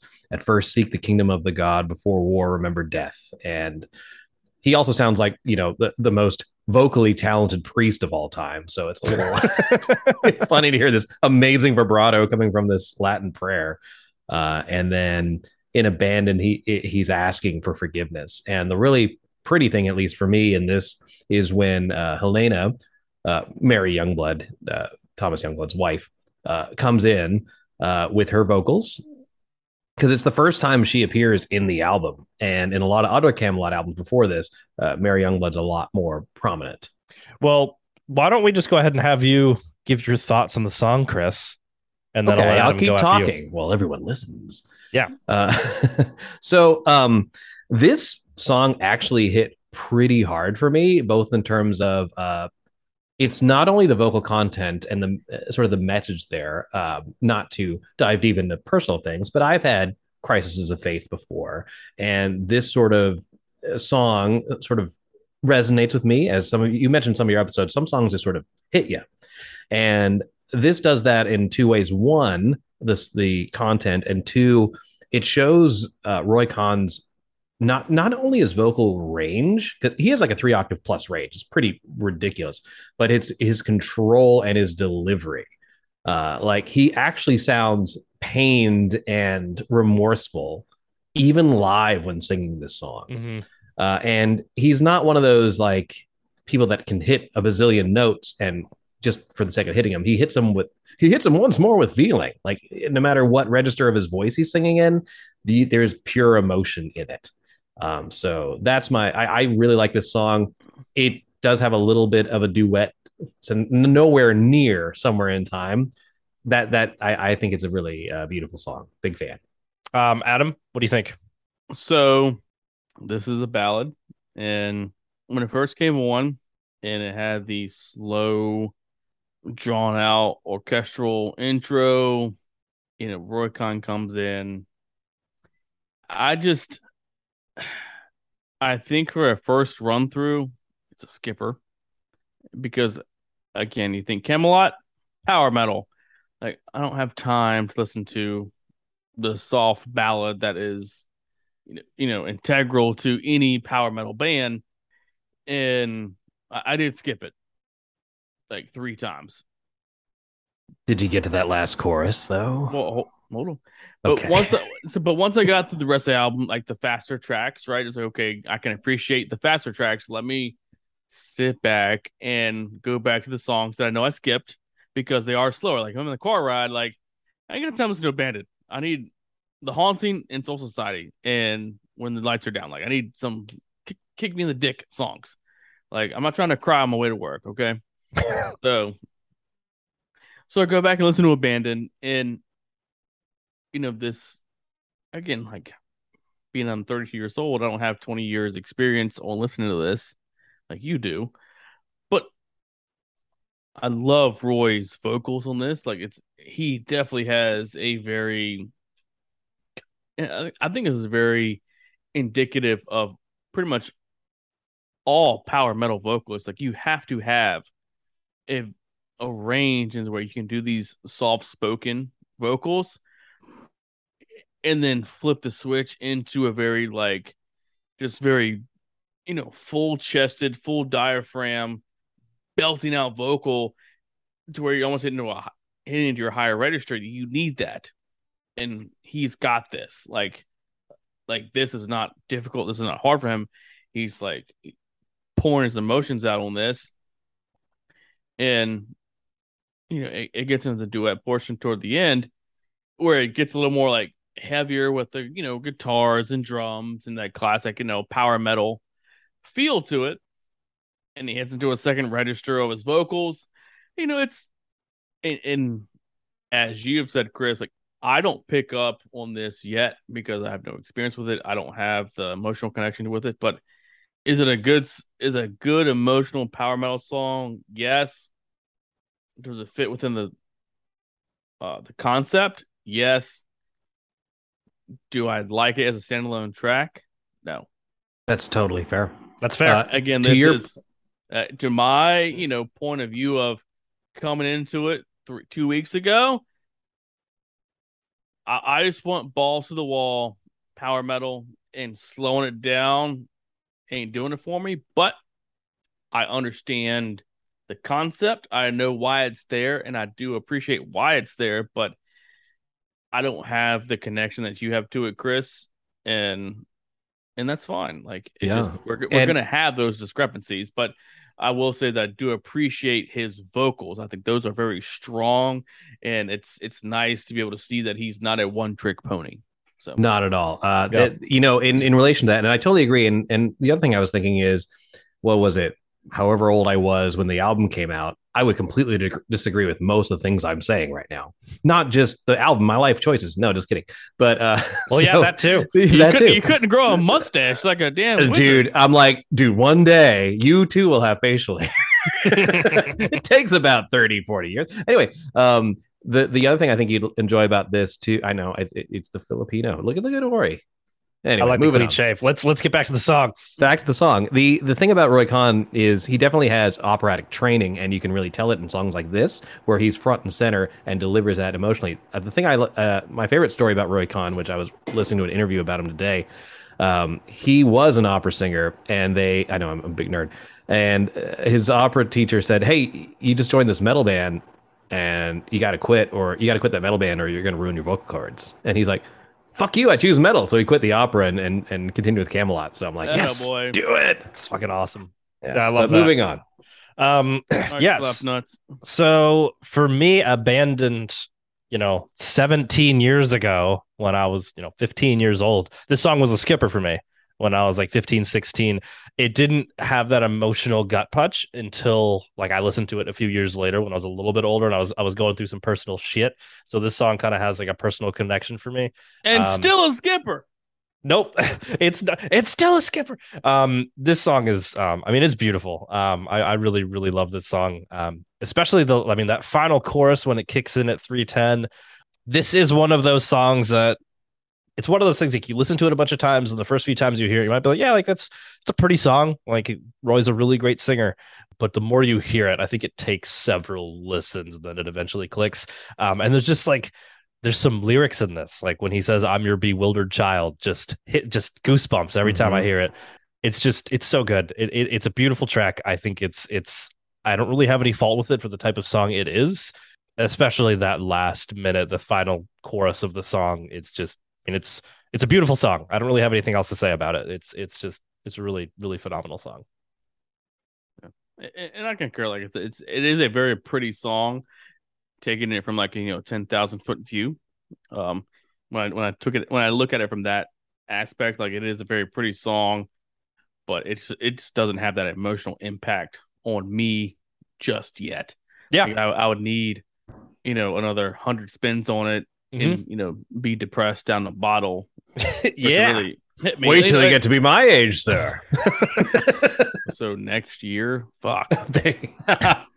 Um. No, but Yeah. it- it- I do like I said. I think at the end, like the chorus with you know the duet coming in, I think I will say that's a very strong facet of um Kamelot. Is they do- they do the guest vocals that they do have, they're not just hidden within the mix and the blend. Like they stand out. And Yeah. having Mari Youngblood on here, it definitely fits. Like it's it's great to have her back from you know from reading about Epic Epica, the actual album, how much duets they had. Like it's great to have. It's almost like going back to it's whereas Simone is the ghost of right Helen. Uh, so Simone Simons is uh, Hel- is Marguerite, Marguerite. and then Mari Youngblood is Helena. Helena, excuse me. So Ma- Mari is like it's almost like it's now she's gone. It's like it's you're speaking to the ghost of her, Mhm. right? So it, it, it's like when I look at it through that lens, it gives you a little more goosebumps feel to it, which I think is great. But like going into it just like completely, you know, fresh and blind, like it just like great. It's a slow ballad, skip, you know. That is so. It's so funny that to hear that, given like your, your tendency to really like ballads. But I get it. It, it- it's a slow. It's a But, very no, slow but, but song. I but I just I need the connection. Like if Yeah, I'm like, like right now in my life, like I'm very happy. I've got a you know beautiful wife. I've got a beautiful child. You know, life is good. This is not Well- my beautiful house. Yeah, like you know, I you know struggle is I am not wanting, so I'm not struggling. So I'm, therefore, I'm not in the mindset to where it's like, you know, fuck the world and fuck this. So I, I'm not like I'm not reaching for that connection through song to keep moving on. You know, yeah, You so No, that's that's And what, in terms of ballads, this comes after the haunting. So uh, yeah, yeah. It's hard to hard to hit that. I mean, I think for me, abandon is like out from into eternity. Like it's that kind of feeling. oh, but you me. love. I love out. Out. No, I do love out. I do love. No, what I'm saying, he loves out. Adam loves out. He Yeah, I love it too. I, I- was yeah. I was totally on your side for that that episode Yeah. for sure. yes, yeah, Um, but like, yeah. but you have to be. I think in a mind state for it. It it connects with you lyrically or musically in one way or another. That might be personal compared to other people. So you, you might Yeah. have an outside opinion. But that, but I think the bottom line, and let's just take a big step away from that is the great thing about music, is Mhm. that Sure. the three of us, right, we're all introduced to this album at different times and different periods in our life, and we have you have to take into the fact of what is your current emotional state and mental state while listening to the album for the first time, and that first listen is what impacts how you kind of like breathe and interpret that album.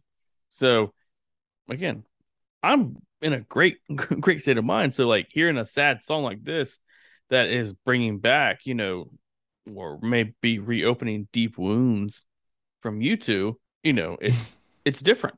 Like Hmm. I just like it's a good song, whereas you're just like, fuck, I'm still alive because of this song. Like it's yeah, it, you, know, you, you I totally that- agree with what you're you saying. have you that know. gap and that bridge between the two of us.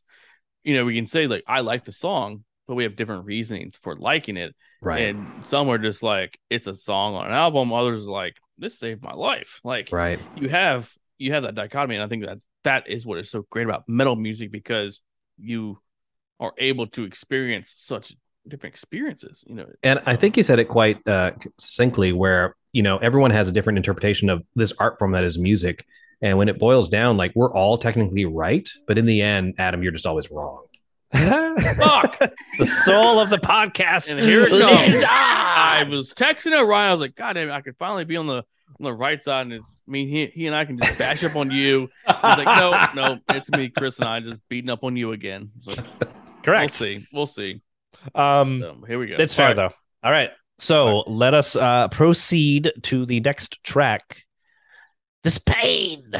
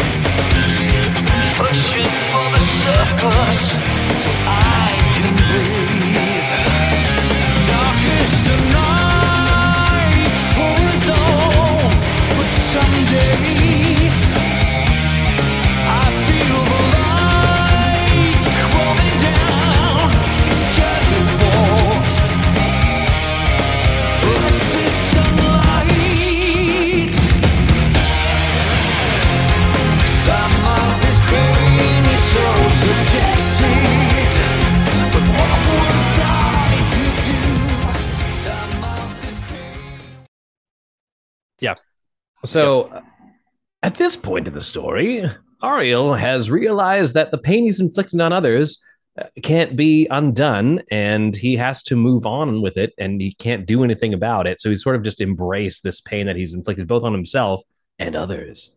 So for this pain, I think that this is kind of what I was expecting Abandoned to be.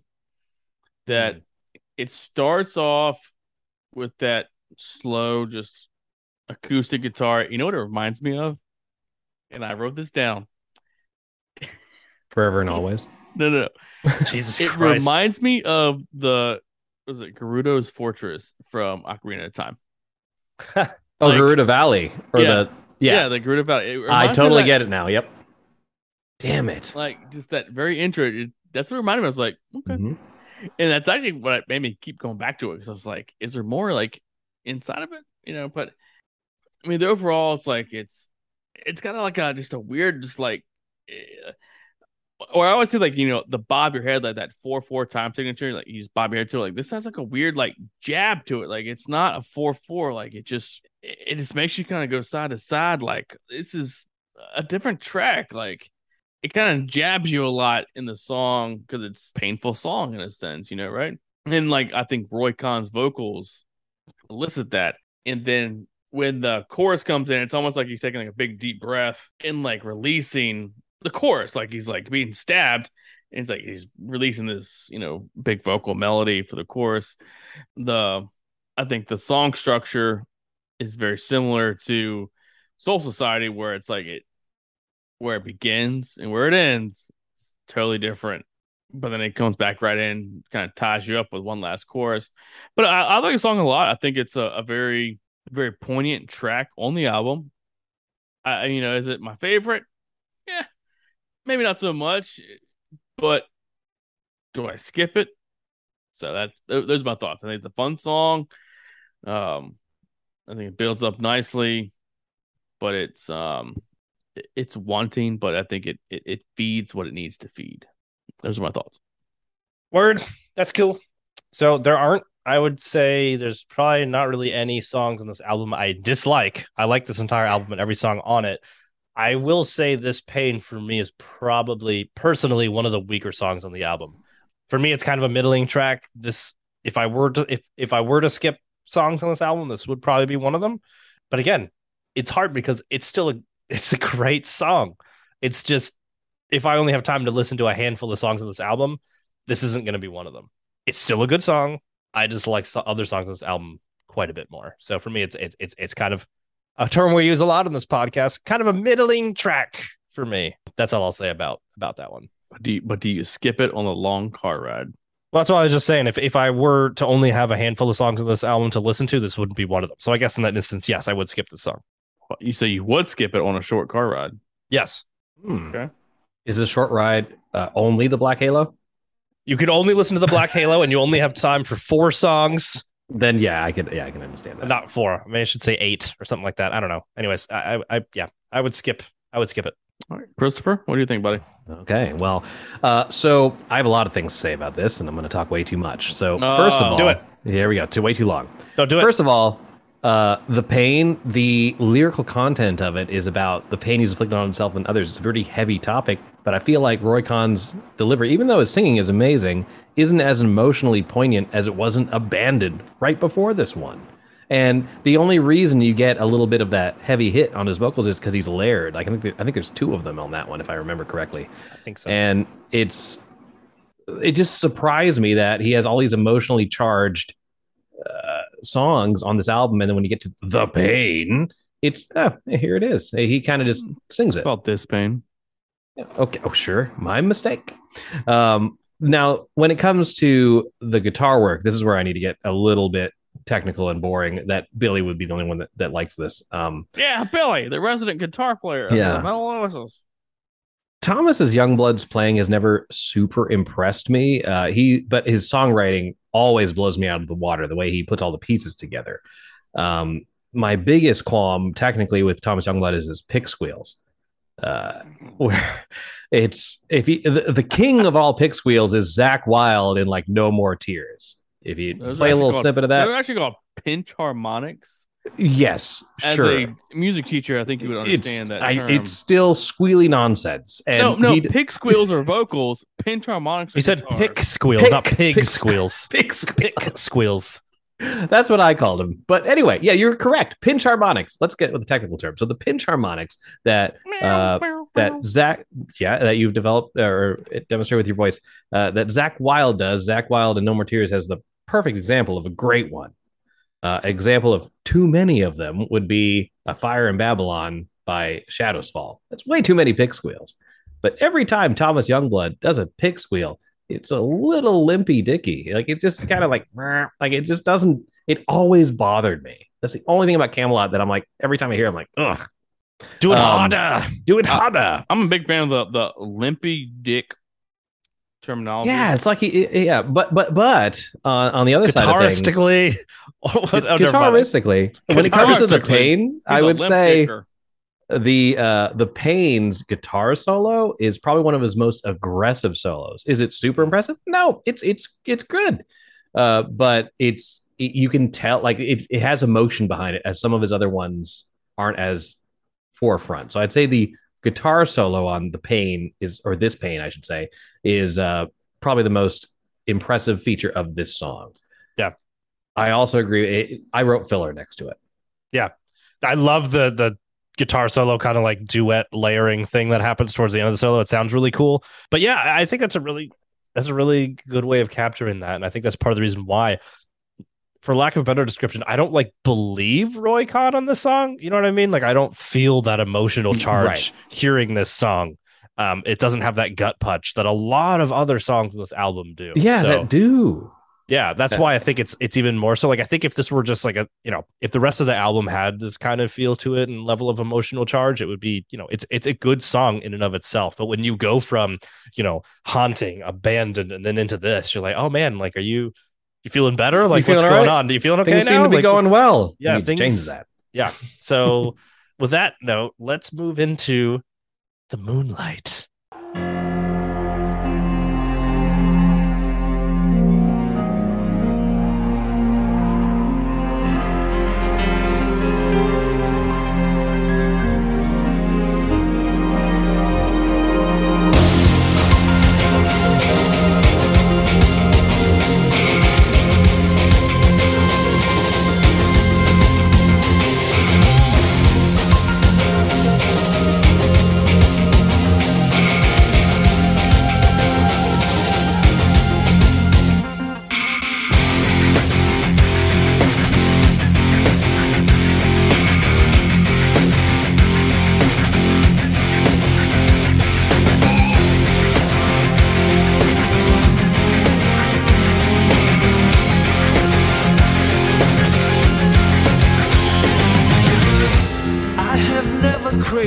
The system's sympathy. I get restless over pity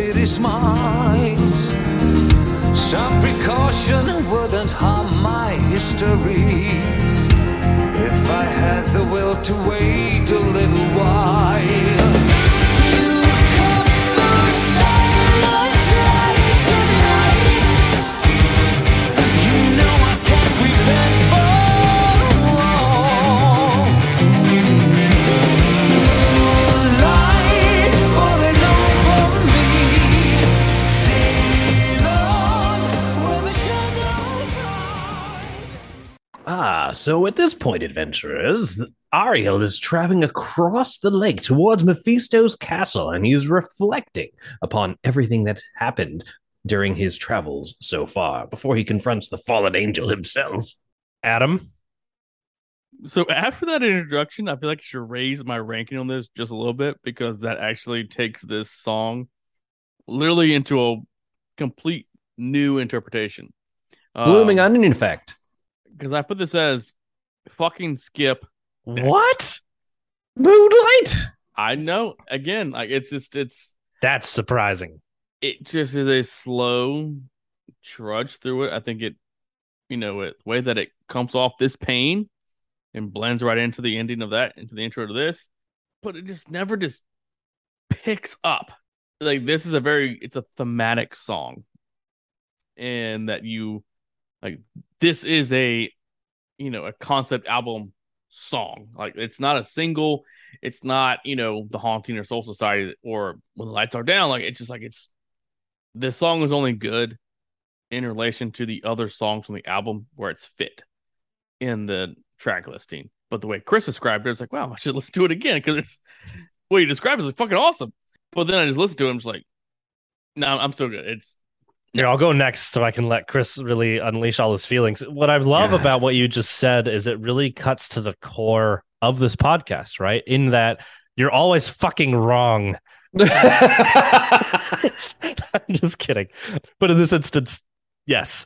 You know, no, I'm just kidding. I think it's it's it's it's it's always fun to do this regardless of this always happens on every album we do where somebody will say a song is either incredible or sucks and either the other person being me or multiple of us will just be like what the hell are you talking about this is one of those times moonlight is a it's rubber stamp certified banger Banger. moonlight is a phenomenal track it has an awesome chorus i love the like gallopy guitar intro this is a fucking dope song um Mhm. i think moonlight is and that's why you know especially going from this pain to moonlight I, I need It's you to kind show of- me where, well, I need to show me where there's a gallopy banger on this. the beginning, the entire the guitar work in it.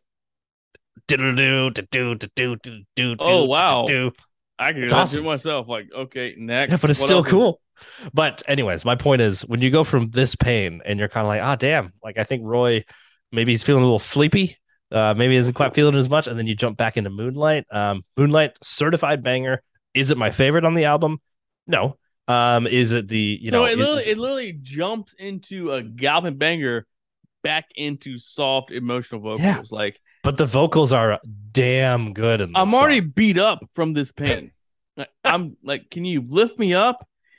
And then you give me a quick one, two. Like, here's a gaga, gaga, gaga, and then back into some piss poor, emotional, weepy ass, bitch ass Roy Khan. I thought that was your favorite part, Adam. yeah. What happened? Friggin' I forever love and the always. vocals of this. A true.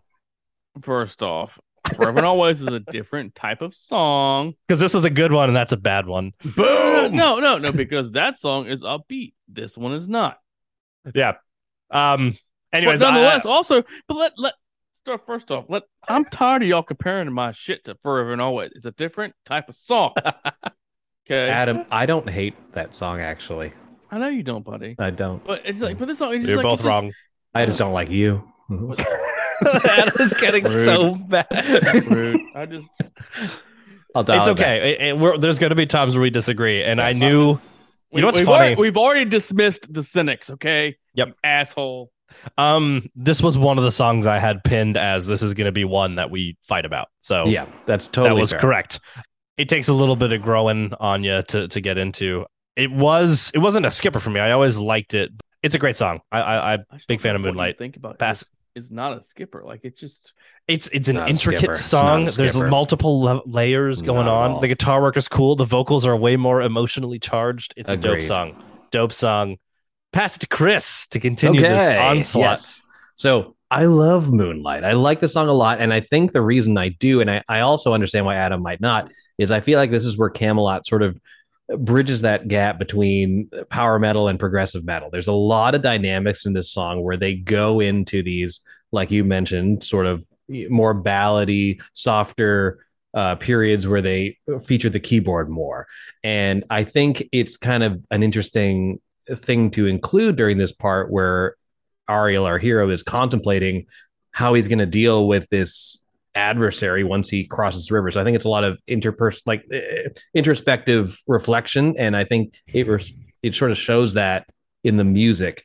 Does it stand alone? I think it does because that chorus is so kick ass. So it has that hook as well as the bridge sections for music nerds like me that just really like those sort of intricate things. And even even though eh, in terms of this album it's pretty intricate, it's not mind blowing. It's not like Dream Theater level musicality in terms of technique, but it's this. I think this track, I. I I think a lot of musicians would respect this track because it, it it does a really great job of just being a good, a well written song without necessarily being a uh, virtuosic like wank fest of just crazy notes.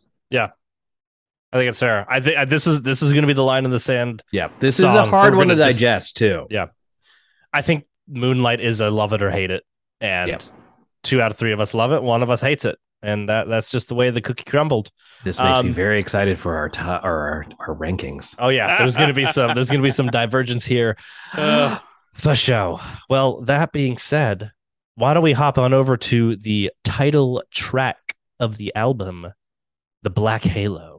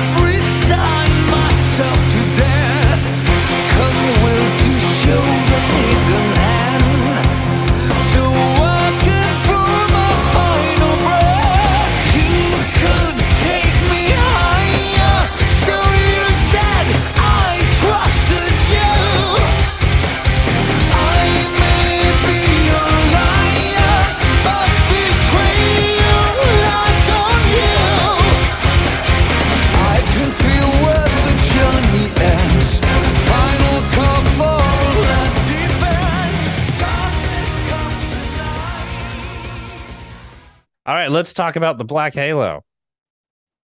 So, right before the track "The Black Halo," there is an interlude uh, called "Un Assassinino Molto Silenzio," which is Italian for "the silent assassin," and it's one of my favorite interludes in this, where uh, Ar- uh, Ariel is getting off of the the boat and uh, we went across the river and is now going to confront Mephisto. And at that time, there is this like.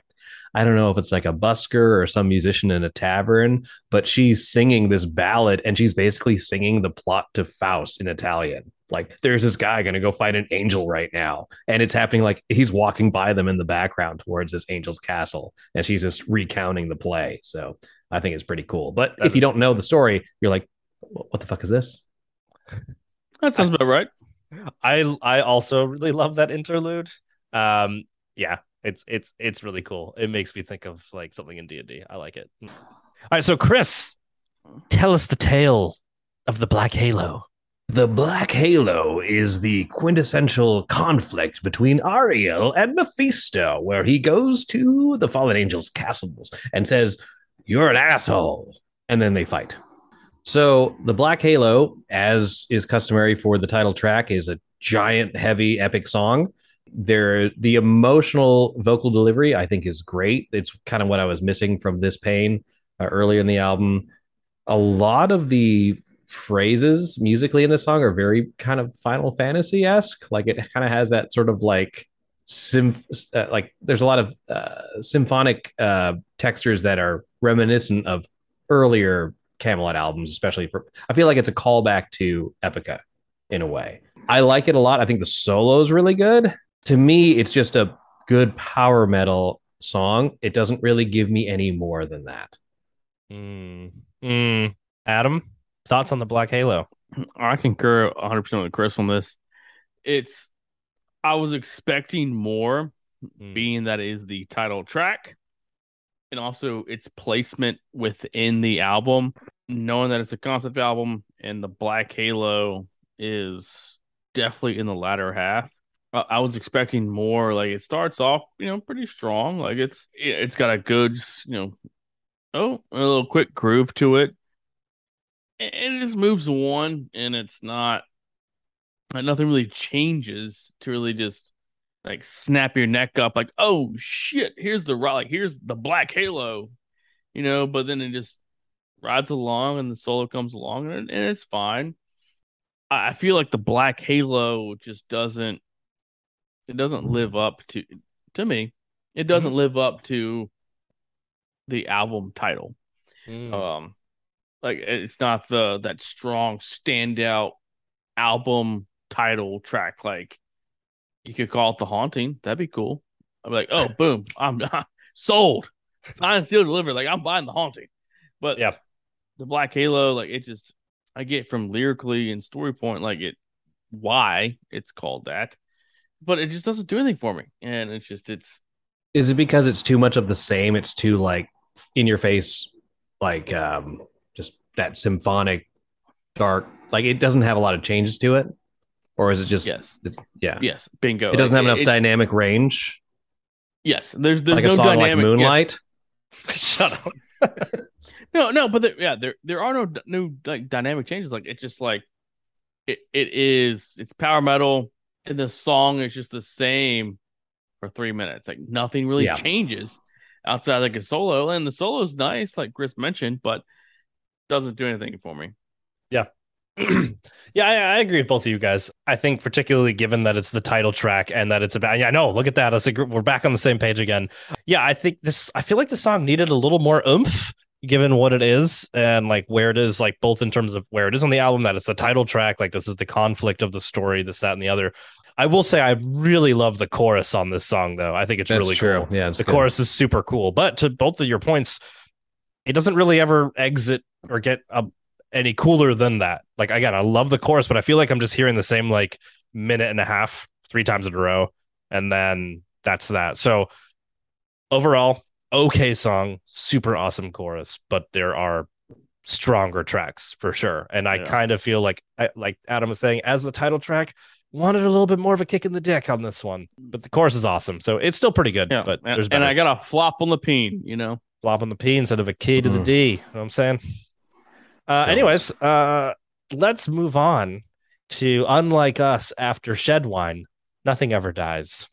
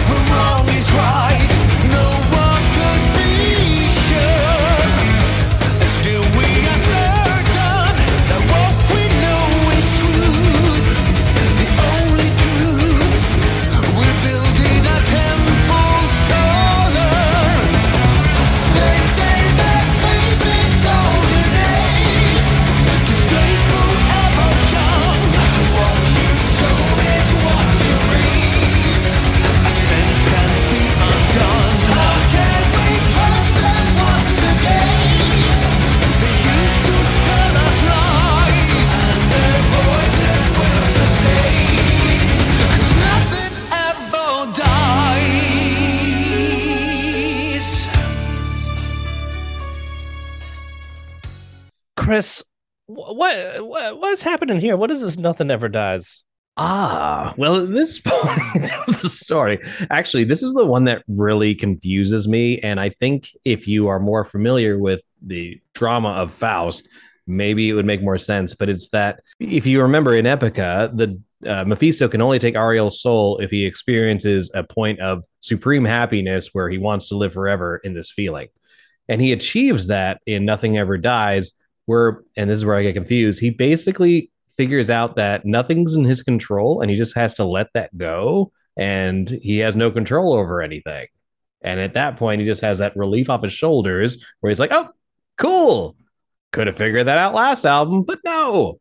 Um, and so it just seems story wise strange to me that he feels it at this point. But this, the whole song is him realizing this and experiencing that bliss of basically uh, understanding that sometimes he has to let the control go.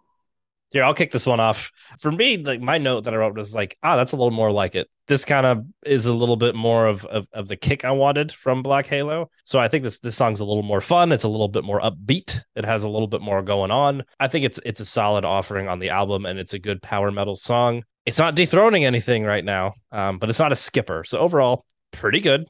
Step up from what was happening in Black Halo, but you know, kind of like what Adam was saying, and you know, I'll hint to this more as we kind of get into ranking. I haven't been gripped in a couple songs here, so this song is it's pretty good. It's pretty good, is what I'll say. The song gets me for about a minute and a half, and then it goes off the fucking rails. Like just in the sense that it's it's very much a, a concept song in that sense. Like coming off of Black Halo, it it almost sounds like a like a Sabaton riff, like just like a very just quick guitar picking song. Like, okay, nothing ever dies. Oh fuck yeah! And then it hits this this tight guitar riff. It hits the you know that double bass. I'm like, okay, okay, you got me back. Like you you're getting me back, and he's pretty good. Like the vocals fit, and then about halfway through, it just comes to just like they put the brakes on. It gets into very orchestral, and I just you lose me. Like you had me, and then you like you wrote me back in, but then you lost me. Like I'm disappointed. You know, I do. I will say I think it's better than Black Halo because I think that the the solo is a little more like emotional and impactful to the song and where it sits within the tracks.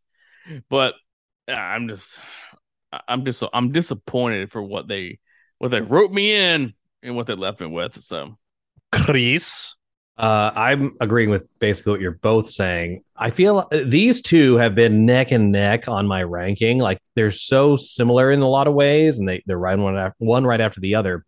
It's funny how you mentioned the solo because that's my decisive. That's the only thing between the two that I can really differentiate them in terms of my ranking. I do think I agree with you that the solo and Nothing Ever Dies is more emotional, but I also feel like it's noodly. It kind of doesn't go anywhere. Uh, whereas the Black Halo one's a lot more Thomas Youngbloody, like kind of thought out neoclassical kind of fits the music a little bit more. So I've been really struggling with those two, but I would agree that it's it's a lot of power metal without much more to offer. The I kind of like the middle section of it. I feel like it's a breath of fresh air, and I really like his vocal delivery in the middle section. But again, there's better songs in the album. yes, there are. All right, all right. Let's get the next track, bud. All right. Hold on to your britches. It's time for Memento Mori featuring Shagrath and Mari Youngblood.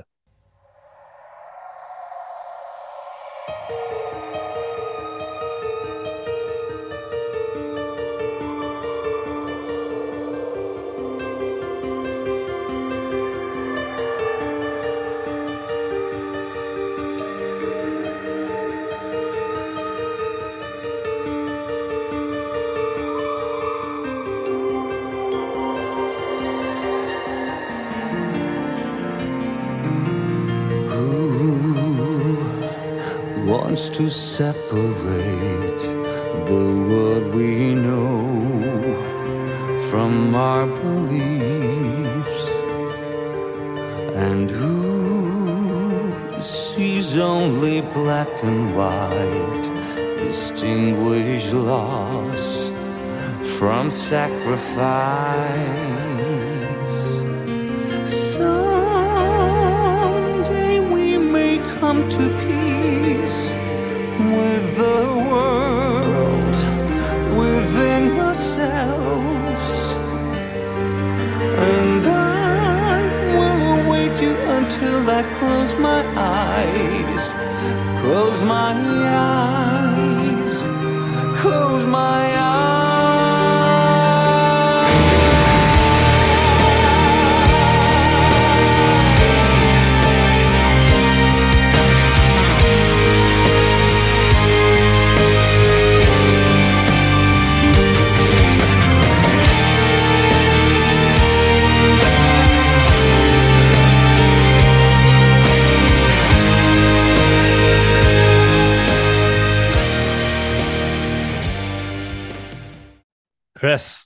What is happening? So this is the big climax to the story where Mephisto is trying to take Ariel's soul because that's the deal they made, and then Helena uh, comes down on his behalf and is basically like, "Nope, God says he's cool," and God bitch slap his Mephisto to hell, and Ariel goes to heaven, which seems like kind of a cop out. I mean, they had this agreement; it's been two albums, but nope. So yeah, it, everyone lives happily ever after. He's redeemed uh, on Helena's behalf, and Mephisto is sent to hell, and Ariel goes to heaven during Memento Mori. I think that for this album, and this is where I I definitely pick up on some Nightwish vibes in terms of like their the the long epic songs. Um, this is obviously the longest on the track. It's eight minutes and fifty four seconds. You know, a nine minute song. This is the end of the story. You know, we we get into Serenade. We get after the. I mean, I feel like midnight, twelve tolls for the new day, and Serenade. It's almost like a coda. You know, I'd uh, agree. right to the to the story. Like this is the final. This is Act Three in one song. Um, so I I feel like it, this has the buildup of story. Like this is the poet and the pendulum. This is you know song for the day. This is Highlander the One by Lost Horizon. Like this, everything fits. Like this, this track right here is power metal. If the song, if the, it's almost like Rush. Like oh, you know, Rush has like three songs on the new album, but the song is 20 minutes long. It's like, oh, well, you know, it's got four different sections to it, but it's still just one song. Whereas nowadays, with power metal, it's like there's, there's, there's no, you know, parts to it. It's just one song. Kohi does this kind of shit too, but they release it in sections. But Memento Mori is, it's the nine minute finale to the story of Faust, right? Yeah. For, from the bit that I've read about you know the play overall and trying how and trying to piece together where this goes into the story, but also reading into Epica with this. And I think it's a good, it's a very good ending, it's a very good fit to the story overall. It, you know, it starts off, uh, I mean, very classic. Like it's a very slow, drawn out, you know, soft spoken vocal. And it's like, again, the Black Halo. You get some of that shit. Nothing, uh, nothing ever dies. And it's like, I mean, after Moonlight, and this is like, I'm tired of Epic, of Kamelot at this point. Like, you guys are co- gobbling over this bullshit. Like, I can't do it anymore. like, there's so much slow fucking songs. Like, I just want this is not power metal. Power metal is fast, blistering in your fucking face. But then I look back, I'm like, oh, nine minute epic, right? And then it delivers like three minutes later, it gets into like a good gu- guitar driven song. Six minutes later, you're into the fucking solo of it all. Like I just, you know, it's it, it's hard to rank and rate a nine minute epic versus a three minute single, right? Because whereas, you know, the haunting or when the lights are down, it's straight fucking forward in your face. Whereas this, it's you, you don't just jump in. It's like, oh, what's your favorite song? Oh, mine's Memento Mori. It's nine minutes long. Like, no one does that. No one's jumping into Dark Passion Play by Nightwish and saying, oh, The Poet and Pendulum, that 13 minute epic, that's my favorite song. Do you like that song? Uh, that's actually my favorite song of that album. It's a good song. But but it's but it's five parts and it's Right. five distinct parts, and you have to like the band yes. to understand why they're doing that. Whereas this, like, you have to understand Kamelot, you have to like Kamelot to understand why they're doing this, and I think that is a very key factor into why the song is also you know ranked in Spotify with the number of plays. Like, it's it's a long song. Like, Yep. no one's got the time to waste nine minutes on one song, but I, I will say that front to back on it, it's solid. It's got it's it's a very slow build up, but it fits. It works well. I think his vocals are well. I like the the fact that you hear both guest vocalists um with Shagrath and uh Mari Youngblood and it it's a very fitting end to the album with them. Um I just I would love to hear more from all three, but I understand that that's not how the story goes. Uh, but it's just, you know, it's it's a fun end, and and I kind of wish it ended here. Um, yeah, I mean, it's I'll I'll hop in. Yeah, I mean, it's like a nine minute power metal epic. It's an incredible song. It's incredibly, you know, uh, well written. It's complex. There's a lot going on. If I have the time to like digest this song, it's really, really great. The difficulty I have with this song is unless I'm like dedicating the time to like listen to the album and like immerse myself in it, this is not going to be a song that I'm just going to pick up and play when I'm, you know, out and about kind of thing. So it's it's an incredible track. I think it's I I agree with Adam. I, I I'll talk to this in a little bit, but I kind of feel like this is where the album should end. But I really, really like Memento Mori. It's a beautiful song. It's really, really great. But it's an undertaking to listen to it. I mean, you need to sit down, buckle up, and listen. So if that's what you're trying to do and you have time for it, it's phenomenal. Mm. But is this a song that I'm gonna like, you know, throw on to a playlist and, and listen to regularly? Probably not. Yeah, and going to Food Lion, not so much. You know, Yeah. going Short to Myrtle trip. Beach. Oh, give me some definitely. Give me nine minutes of just wasting the car ride. Absolutely. It's a good one. It's it's a again, and that's that's what's hard.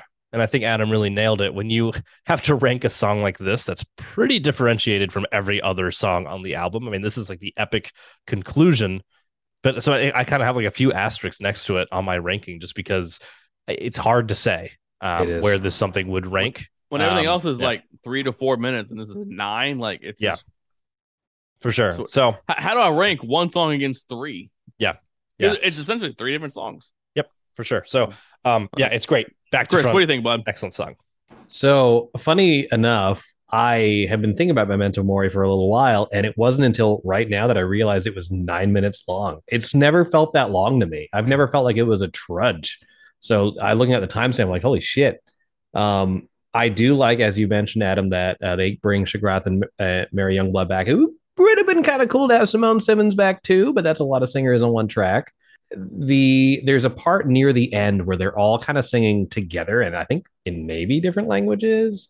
Um, but there's uh, it's really cool to hear each character's. If you read the lyrics uh, in the liner notes, um, it's pretty cool to hear all sides of the story. My biggest problem with Memento Mori is the guitar riff to me sounds a lot like the Mortal Kombat riff, especially around 240. I just oh, can't oh, not hear Mortal Kombat. That one second, it it, it, it comes it comes back multiple Get times. Get out of here! That one second, dude. There's always something that irks me, and that's the one thing is is just too. There's a lot of that. It's it's cool. It's it's epic but i again i have trouble um ranking memento mori with nothing ever dies and black halo like those three together um are kind of it, their own almost like their own little story it's like they're almost like you mentioned adam the the act three of the play and orion you're totally right that's technically where the story ends that is in some ways the end of the album. Well, Kamelot thought differently because there's another song. So Those with that in mind, Serenade.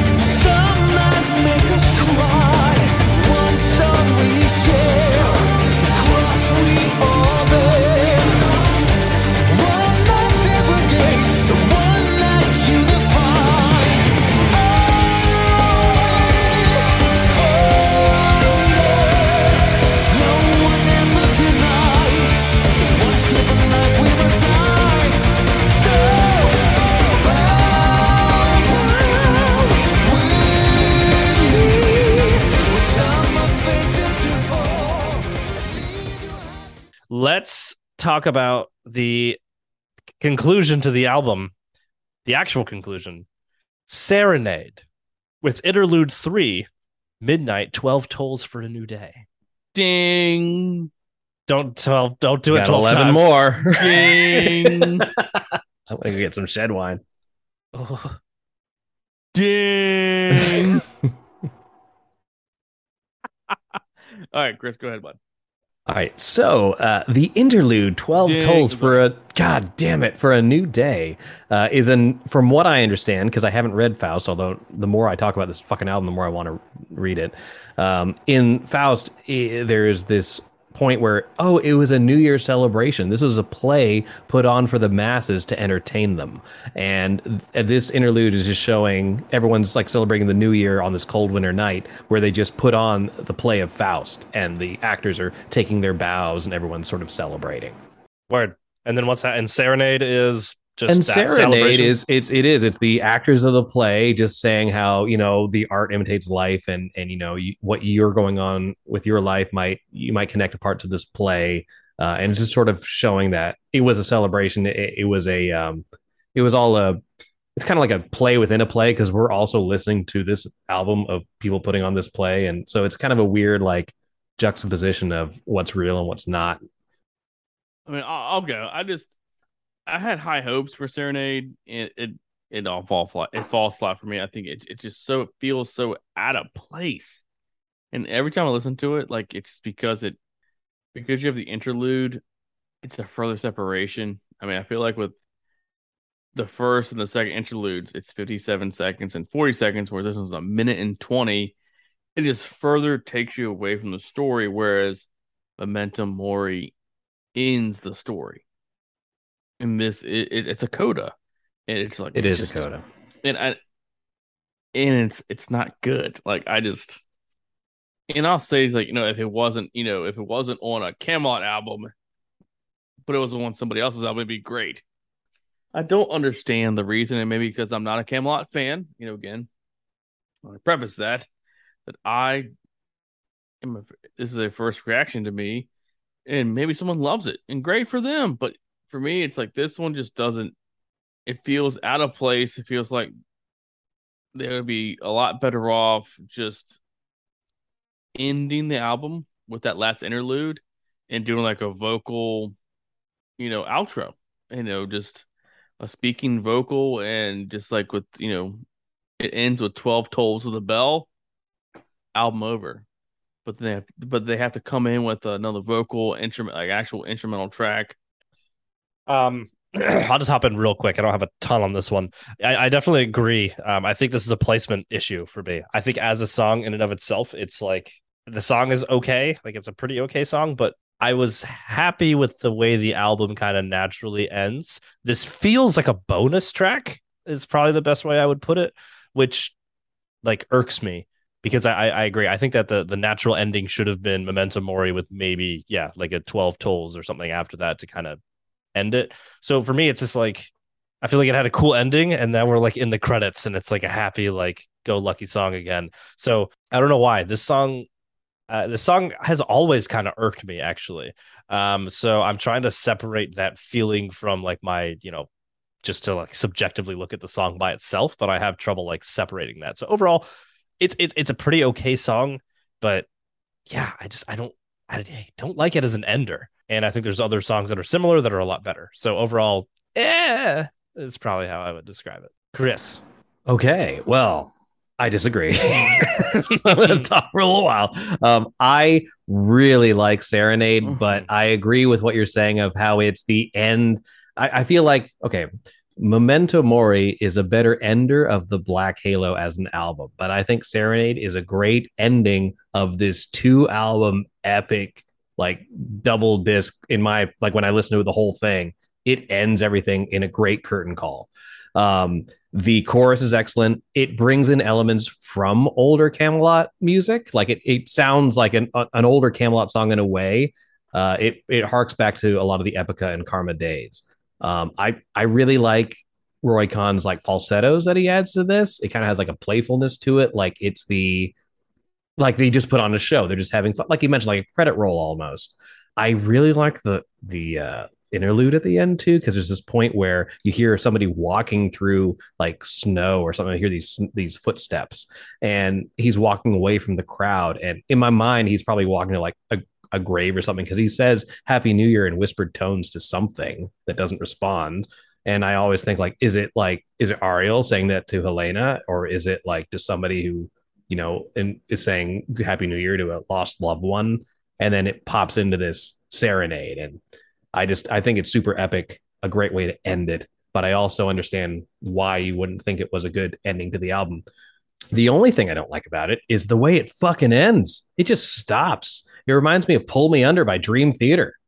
Yeah, like where it just stops the song stops. And I was wondering yep. why, if you apparently on the Japanese only release for some reason, there's a there's another track called Epilogue. And it's about this guy kind of talking, kind of like reflecting things that Helena said about how like it's a new year and you know I miss you, that kind of thing. It's it's a very soft song, and you can find it on YouTube. But I'm like, that would have been a much better ending. Why the fuck does it? And, and as soon as Serenade stops, it's like March of Mephisto again. I'm like, God damn it. Maybe that's another reason that this song always irked me. Like maybe that, that's something I, I forgot about. It just it just abruptly ends. It does. So maybe that's maybe that's so. Fine. So I think that if you were to put this on a single disc, I think that the album should end with Memento Mori. I'd agree. If you put Epica and the Black Halo as a double disc feature, you add Serenade. Like I feel like that's how I kind of took it in terms of like where it is because I think we all like Memento Mori, but Serenade it just it doesn't like it fits, but it doesn't. Like it's just a weird. It's like the weird step cousin.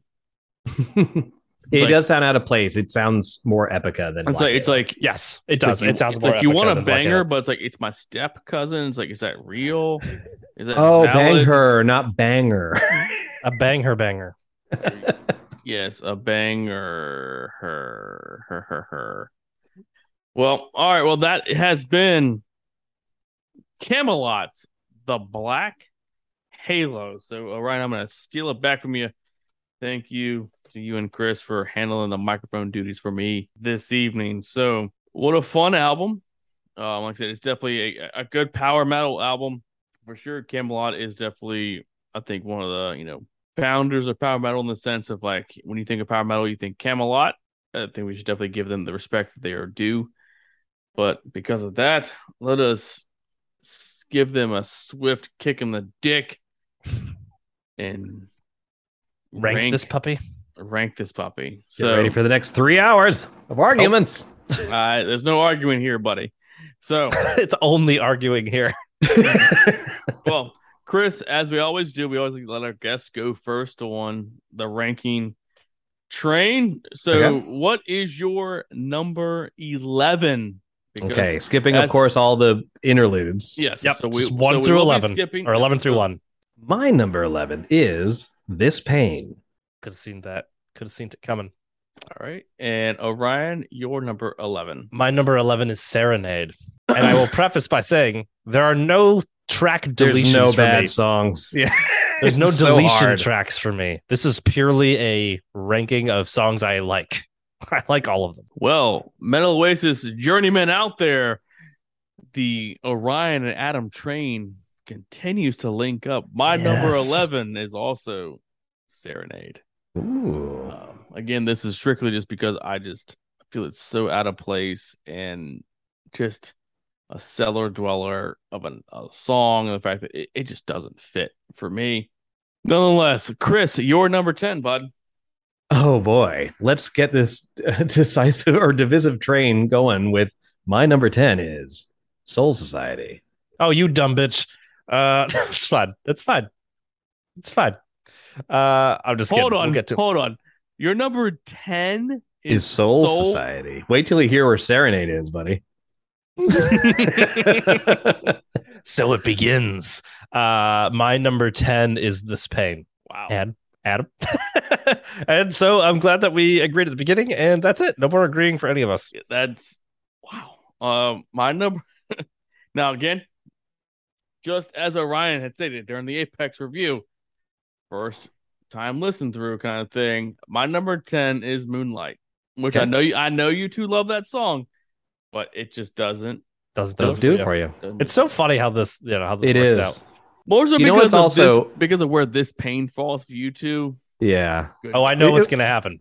You know, it's funny because like Adam, when you guys did the Apex um, rankings, mine and yours were very similar. But but I also got or- Orion's from a like a you know what what is it like just first few times listening Yeah. to It it. was my first that, for this re- So, for that review. yeah. That was my first time ever listening to that album. Yeah, Yeah. understandable. So so again, that that is why this pain falls where it does, but also this is where my number ten is Moonlight. Like it's just you two just I'm I'm not all over it, but it doesn't do it for me. So I just I get Not yet. All right, Give uh, it twenty years. all right, so Give it give it 17 years, and then you'll understand. all right, Chris, number nine for you, buddy. My number nine, and these this one was hard because a lot of them are really close. But my number nine is Nothing Ever Dies. Guess what? My number nine, nothing ever dies.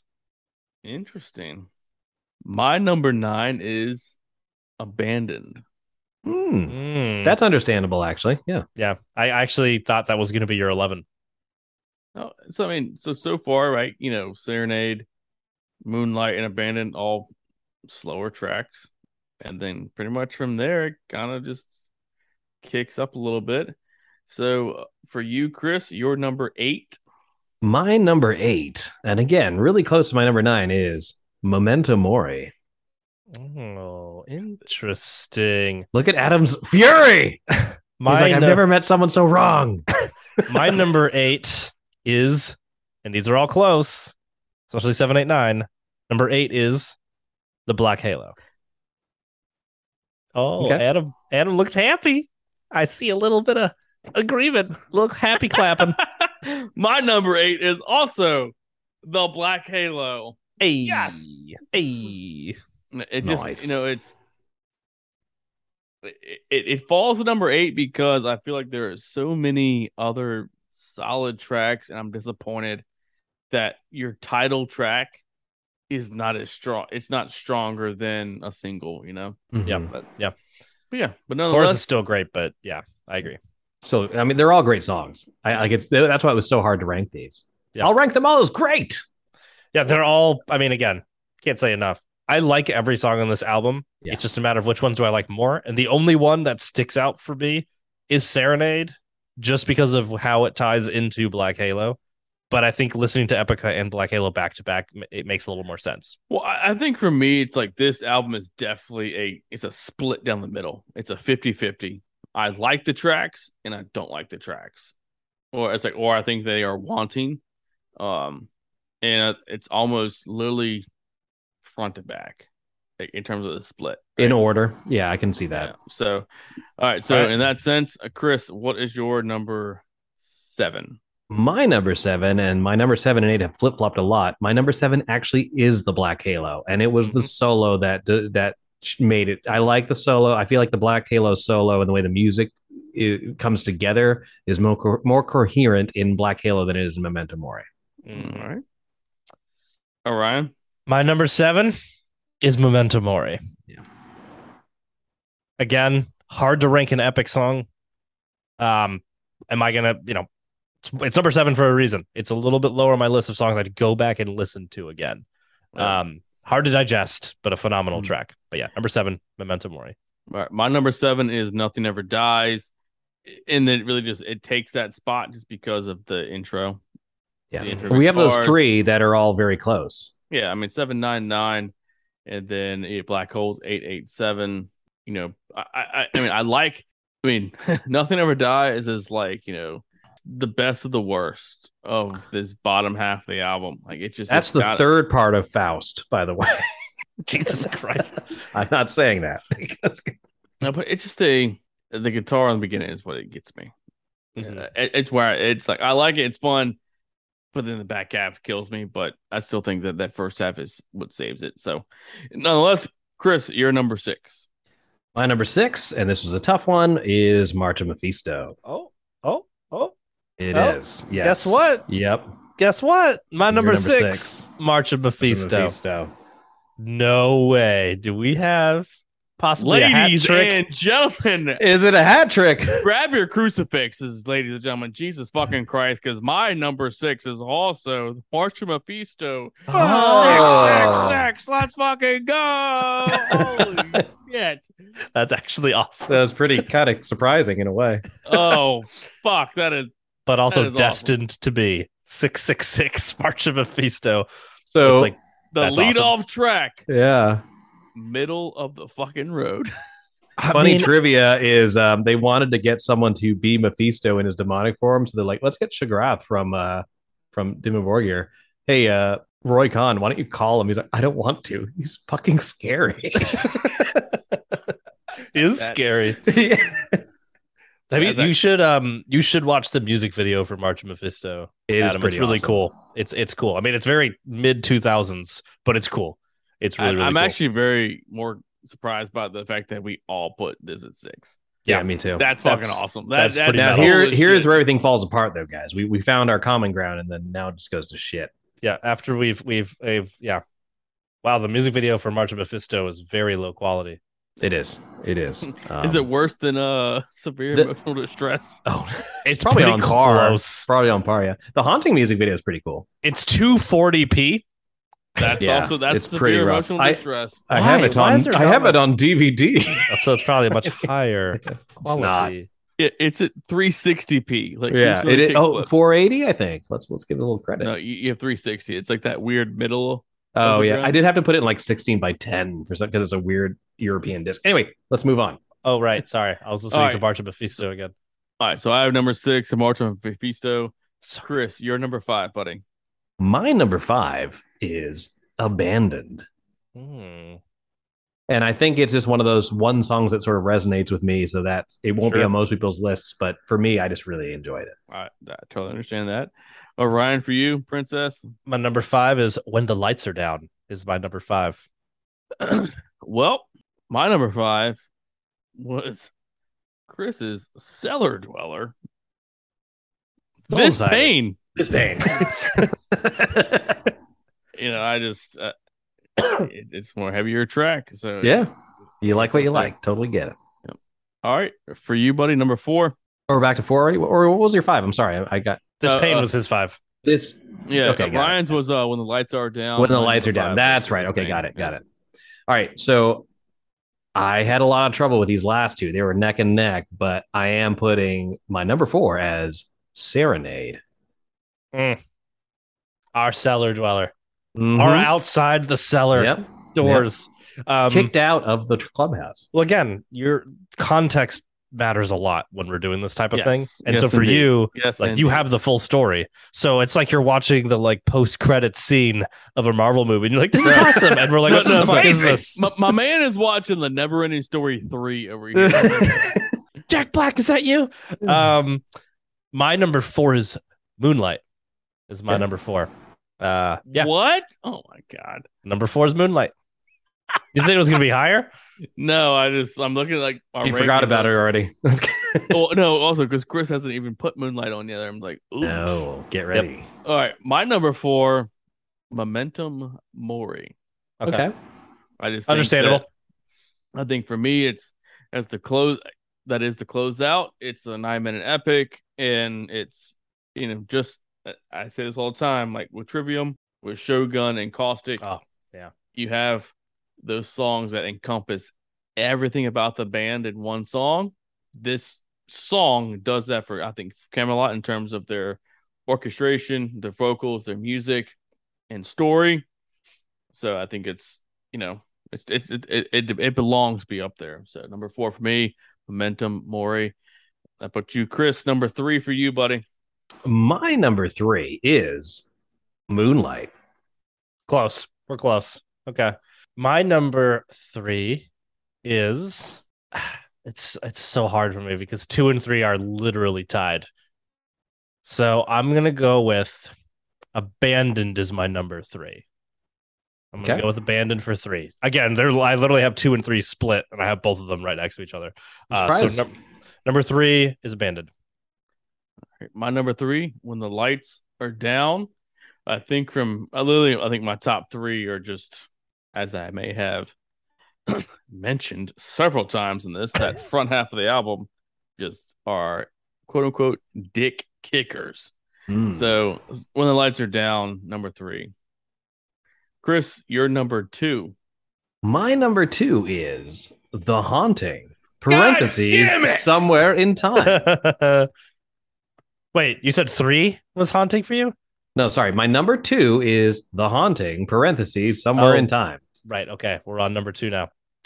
My number two is Soul Society. Is my you s- son of number a two. bitch. Number two is Soul Society. Woo! Banger. Number two, Soul Society. It's still good. I still like it. I'm just, ugh, It's so good. it is good. Oh, Ryan, I just want you to know, buddy, that we have Serenade at 11, Uh-huh. The Black Halo at 8, March of Mephisto at 6, and Soul Society at number 2. oh, buddy. I love Soul Society. I love that song. So that puts Cris at number 1 with The Lights Are Down. That is absolutely correct. That's fair. It- it is an amazing song. It kind of takes everything that Kamelot has to offer and just whips it out on the table. And I think it's I, I- the musicality in, in general is just amazing on that song. It is a great song. But which that then puts us Orion with number one and two, the haunting somewhere in time at number one, baby. yep. Woo! Yep. Fuck. That's good. yes. I mean, that- we have literally one, two, three. We have five songs ranked. That is the Same. same. That's pretty wild. That's, pretty wild. You know, I That's was awesome. also really close to having The Haunting as number one because I do love that song, but I didn't because the thing that makes that song so good, she's not really a member of the band. Doesn't ba- change how good the song is, And, baby. and- and neither song. is you know the singer from De Morbier, and neither That's is true. the fucking Mari Youngblood. Not wrong. But it's, but it's a masterpiece. The song's a masterpiece. And Oh, when the so lights are down, it's also a phenomenal song. But I think for me, it has it suffers from the overplay, kind of like Yeah, Mickey the Demon did for me. But Soul Society always makes me I don't know why. Soul Society just has a special place in my heart. I always like that one. But I mean, like I said at the beginning of this epic journey that we've been on, The Haunting is, in my opinion, it's a masterpiece. Oh, it's great. It's so good. It's it's it's an incredible song. I will forever always show someone like, do you want to listen to Kamelot? Listen to this song. It's not over the top, you know, like Dragon Force esque power metal. Like this is I, I think classic power metal. It is a a slower, just groove driven, just very epic, full bodied, full diaphragm vocals. In you got a duet between male and female, that light and dark, that heavy and soft type vocal. And I think I listened to that song at least six times today. It's it's it's a it's Because pretty I, nuts. I just I Dude, you gotta watch a music video. There's a music video? Yeah. Yeah. What? Yes. Two weeks. And I didn't even look at my goddamn and I was talking about this in the bullet. I have it in glorious 480p, sir. Actually, there's an about- okay uh, quality version of it. Well, no. So I was trying to go through all the music videos during our other episode. Oh, it's remastered. you know, Oh. so I want to go through the videos of ones that were released. I was like, and I didn't even think 1080p. about one for this Oh, shit. album. You know, because I think last episode was just Trigger and um, Cloud Connector. They did music videos for it, but nonetheless, I didn't even think about a music video for this album at all. And it's Mhm. my favorite song Yeah. the video. Oh, that's awesome. But Cris, the fact you put this number two, you're an idiot. Um, Fair enough. Jesus. I'll take that constructive criticism, you son of a bitch. When it wasn't number are- one. It was who does number two work for? Who does number two work for? Uh, Kamelot. When the lights are down is also an awesome track, and I think for me it, it has that replay fatigue where I've just listened to it. Well, I can't even say that because I'm listening to the haunting a million times. Yeah, I It's- I think it's for me. It's it's the guitar part, like it's the musician parts that and the keyboard parts, the back and forth that really Yeah. gets me. Yeah. Um, but I understand that some music is just for you know people that you know, just for musicians, it's not necessarily great to listen to. I don't know. Yeah. I love it. Can't get I enough mean, of that one. Here's the thing. Like I said at the beginning, there are no tracks on this song that I dislike. There are just songs I like better than others. And I will say, like Adam mentioned earlier, especially like the first half of this album, the first four songs of this album are so damn good. I mean, honestly, for me, it's if I had to split the album in half, and uh, like Yeah, you're if right. I listen, if I listen one through six, I'm happy. Mhm. That's fair. So And and Soul Society does hit really well after the haunting, like for Mhm. sure. I just maybe maybe I just have listening fatigue on that one. I don't know, but Yeah. Anyways, we're all right, except for Yeah. Adam. well, yep.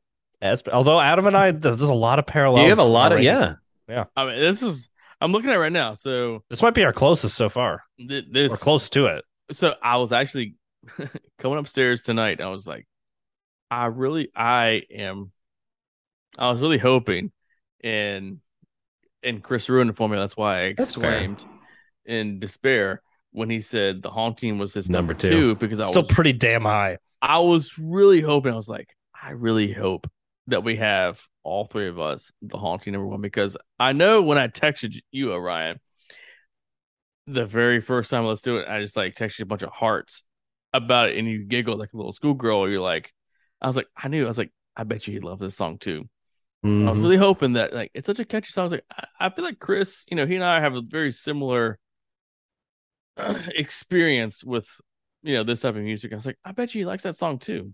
He does. It's his How second awesome. favorite. I love I that was like, song. It's his second awesome- favorite on How an album. awesome would it be? It's like if we have the first time in the Metal Oasis podcast history, all duplicate number ones. Oh, you can just I would it and lie argue- for me. And, I would and Cris, argue. and Cris fucking ruined it with I'm a sorry. one one two. well, here's Thank you what for I'll say. having me on your podcast so I could ruin it for you for this episode. No, I because here's what I'll say.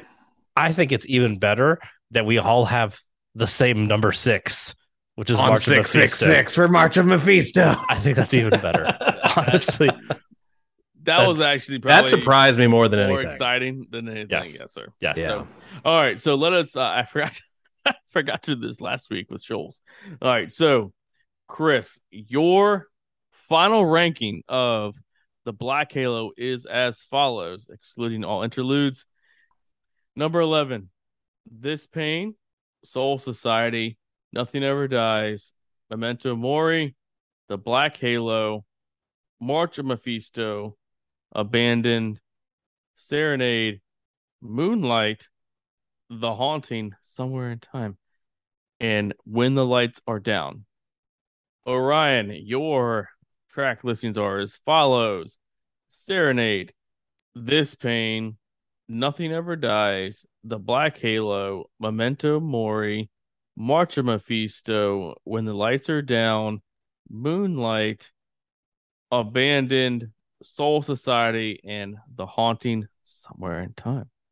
And Mhm. yours truly, with the correct track ranking, is Serenade, Moonlight, Abandoned, The Black Halo, Nothing Ever Dies, holding in the number six spot yet again, March of Mephisto, This Pain, Memento Mori, When the Lights Are Down, Soul Society, and the best track on the album, The Haunting, Somewhere in Time, featuring the lead singer Epica, Simone Simmons or Simons, whatever she wants to go by. So, what a great, great, fun album this has been.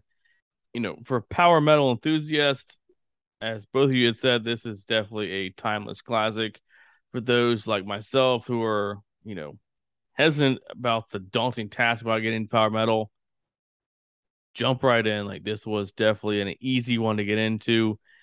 I mean, the front half definitely sucks you in and spits you out, um, and makes you want to keep going back in again. But you've got to take the time to listen to that back half because it is still good. It is still a good back half. So, final thoughts about the Black Halo by Kamelot. Cris, what are your thoughts, buddy? Uh, I think you got a lot of the points I was going to mention. It's just it's a timeless album. It's very solid. It I feel the songwriting is so well done on this album that metal fans of multiple genres would appreciate it. Some people that are super power metal fans might say, ah, it's not really a power metal album, but it's still great. And some people that are more into progressive metal might be like, that's not really a progressive album, but I like it. Like I feel like it, it coasts the line of a lot of subgenres, uh, and it's it's not its technicality that makes it so good. It's its execution, lineup, and delivery that makes this album so solid. Mm-hmm. Yeah. I mean, just to echo that, I think this is a very approachable album, regardless. Hey, Orion, of- what are your thoughts about this album? what I was gonna say. You dumb bitch, you got you so good. I'm gonna lock you in my shed.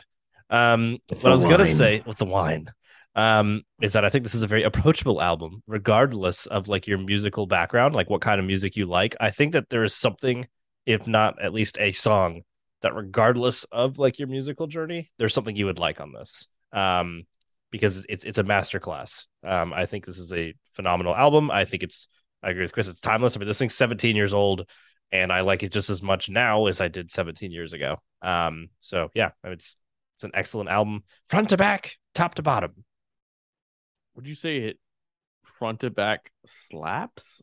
It front to back slaps. I would say the front slap slaps a little harder than the back slap, but the whole slap happens the whole Hmm. time. I think the back half has a good wind up for that slap, though. It just takes a little while to wait for it. It does. Like the first one is just slapping you across the face a whole bunch of times. You're like, oh Jesus. And the back half, it's like a long wind up. Mhm. Um, It's like but a mollywop. it's it's it's good though. It's it's a it's not good. It's great. It's it's a it's a yeah. Yeah. It's it's a great album. I- I think you know, taking a step back, you know, opposed to you two, that again, this has been something in your repertoire for at least fifteen to twenty years now. Maybe in a first time listener, it definitely gives you the feel that I mean, this band is all over the place. They have a wide range, a very wide range where they can, you know, hone in on what's a radio single and hone in on you know the fans.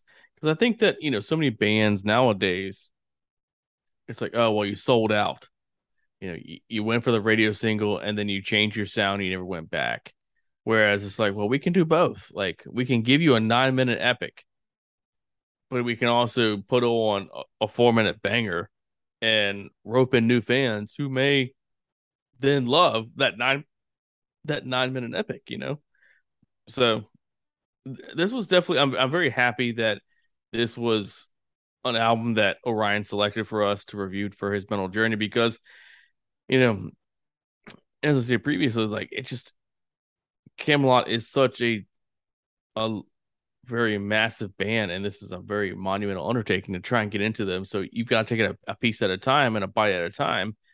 And when you're looking at you know one of their I, I'm assuming one of their more classic and more well-known albums. What a, what a great place to start, and then I can backtrack and go back to Epica, and I can backtrack and go back through the Roy Khan catalog as you two have most you know graciously stated as the best part about Kamelot. Yeah. Uh, but we can also then venture forward with their current vocalist, who may sound like him, but also and they also put out just as good as songs. You know, so that's the the best part about this podcast is that we can do that. We can share what we love, what we experience, and also be exposed to, you know, the current trends and the current bands. So, Yeah. So, so I'm definitely I'm very thankful you- for you, Orion, for showing this to me. It's definitely a band that I've wanted to get into, and I was just scared to get into because I'm a little baby back bitch at times. So thank you for that, buddy. You're welcome. again, thank you, Cris, again for joining us for the episode. It's awesome to you know if it if it wasn't for you, I'm sure Ryan would probably still be listening to Backstreet Boys Hmm. um on I repeat. I you know I listened to them a little bit later in my discography, Yeah. but um we'll do a Backstreet Boys review one day. Your favorite band? All right. just millennial. We'll get Joel's one because that was the first CD he bought. Um, in that sense, again, thank you, Cris, for coming on for this. This is awesome, buddy. Thanks for having So, me. Uh, we will move on to our last segment of the episode. Uh, the this is music, And I want to give a little preface about this. So the This Is Music segment of our podcast is meant to showcase, you know, newer bands or lesser known bands that, you know, you may not have heard of. You know, someone asked me, it was like, what's the point of that point of your podcast? You just, you know, Orion's spouting off about 30 seconds to Mars. I don't understand. Um, why are you talking about this? The whole point was, you know, spurring from the Stranger Things character Eddie. You know, he was an Iron Maiden metalhead, and kids back those days like Iron Maiden sucks. You're a freak, and he's saying this is music. You know, you should listen to it. It's great, and that's what I want to do. Is I want to share with people that may not know a band, may not know that this is actually music that you could listen to. So we just want to share things that may not get the light of day that they sh- are are due. So this is music. Trying, we can't find anything. Seriously, what is all this shit? I mean, what are you even looking for? Madonna, Blondie, Bowie, Beatles, music. We need music. This is music! Orion, what do you have for us this week, my guy? This week is a band that I alluded to briefly, I think in a couple episodes. I'm just going to go ahead and throw the name out there. Um, Alien weaponry. no, not this time. Uh, today, and rest in power, the lead singer, uh, Power Trip, the album Manifest Decimation. If you are a thrash metal fan, awesome, awesome band. V- tragic that they, you know, had that they had to end when they did due to the the tragic death of the lead singer. But man, I mean, talk about like a resurgence and just a fucking killer thrash metal band. Um, I got to see them open for Lamb of God a few years ago, and they were they were really awesome. So I was really bummed to hear what happened. Um, but yeah, Power Trip, and particularly for me at least, the album Manifest Decimation. Big fan of that. Definitely worth checking out. All right. Cris, what you got for us, buddy? I have two for you. Whoa. I Watch double out. Features. two for one. Yes. One is related to Kamelot, the Black Halo that we just listened to. The other one is specifically for Adam. So we're going to start with the Black Halo one. Uh, if you're a fan of this sort of uh, dramatic, uh, episodic type of um, storytelling involved in the music, definitely check out uh, Arjen Lucassen, A R J E N L U C A S S E N. Uh, he is the he's a he's a Dutch musician and he's the the forefront of two bands, Star One and Ayreon, which is hard to say. Um, but that does feature Simone Simons, Floor Jansen from Nightwish, and a lot of other singers. He gets all these singers from other bands and has them play characters in these like space operas that he writes. It's a lot of cool stuff to, to check out. Star One, especially. Um, that's the first. The second, which as soon as I saw the music video for this, I immediately pictured Adam. And I'm like, Adam, he started a, another band. And that band is Troll Creed. Fest. Troll. No, not Troll Fest. Specifically, spe- you know where this is going. Specifically, No. the song Dance Like a Pink Flamingo. Holy shit, it is him. Hold Dance It's like kind a- of a good song, to be honest, but the music video really sold it for me. Trollfest, dance like a pink flamingo. Holy mother of God. I'm, It I'm, is- I'm searching. Hold, please. Troll Fest. It's the second fucking thing that pops up. God damn it. Nope. I'm. I'm not a fan. I Dude, I didn't know you had your own band. Take on the walk, walk on the wildlife side, Adam. Everybody hit the, the dancing floor, get your freak on, and dance like a pink flamingo. Jesus Christ. All right. Well, which one do I remind you of there, Cris? Like all, All of them, of them. especially the lead singer, I think. Oh, man. That is too good. Well, with that in mind, wait, Adam, did you have a This Is Music? I don't even know. I was distracted by the pink flamingos. Anyway, my this is music uh con- contribution this week is by a shredder. Um, a couple weeks ago, we had Orion with Andro Vivaldi, and about a year ago, once you know, my wife was deep in the throes of pregnancy. I was just, you know, scrolling through the old YouTubes and I came across a song called Stop Saying We Sound Like Dragon Force. and back in high school, about, you know, That's right. almost 20 fucking years ago, I was a huge Dragon Force fan with their old singer, ZP Theart. So I love Have you heard the this, Cris? I I love that era of Dragon Force, and I've tried following them with a new singer, and I mean the band has definitely just evolved and changed. It's not what it used to be. Nonetheless, It's a great song, actually. I was yeah, I'm checking it out. Um, it's really good. all right. So the what what I want to feature for my this is music segment is um the shredder. His name is Fraser Edwards. Yep. The album is called The Architect. And it's pretty much, you know, a shred fest, but he has a vocalist. He's got, you know, a band. It's pretty much, it's excellent, excellent power metal. I, I thought so. Um, you know, the single, you know, Stop Saying We Sound Like Dragon Force is, I think, a spoof on, you know, the whole genre in a sense, but it's still a fucking great song. Yes. Hell yeah. Well, Well, so on that, I just want to go do a little recap. You know, again, thank you again to everybody listening to our podcast. We have a great episode here with Cris and uh, Ryan. Please continue to follow us on all our social media. We do have just Facebook, you know, the Metal Oasis Facebook page, along with Twitter at the Metal Oasis. I try to post as much as I can, being a busy, busy man. Uh, the best way to get in contact with us is the metal oasis at gmail.com. Again, that's my email address, the metal oasis at gmail.com. I just would love to hear your feedback on the episodes too, especially on this uh, kind of episode. Me being a new comer to the world of Kamelot, tell me how fucking wrong I am and, and shit on the haunting. that's fine. Because then you're shitting on a Orion. That's a two for one whammy for everybody. So that's great.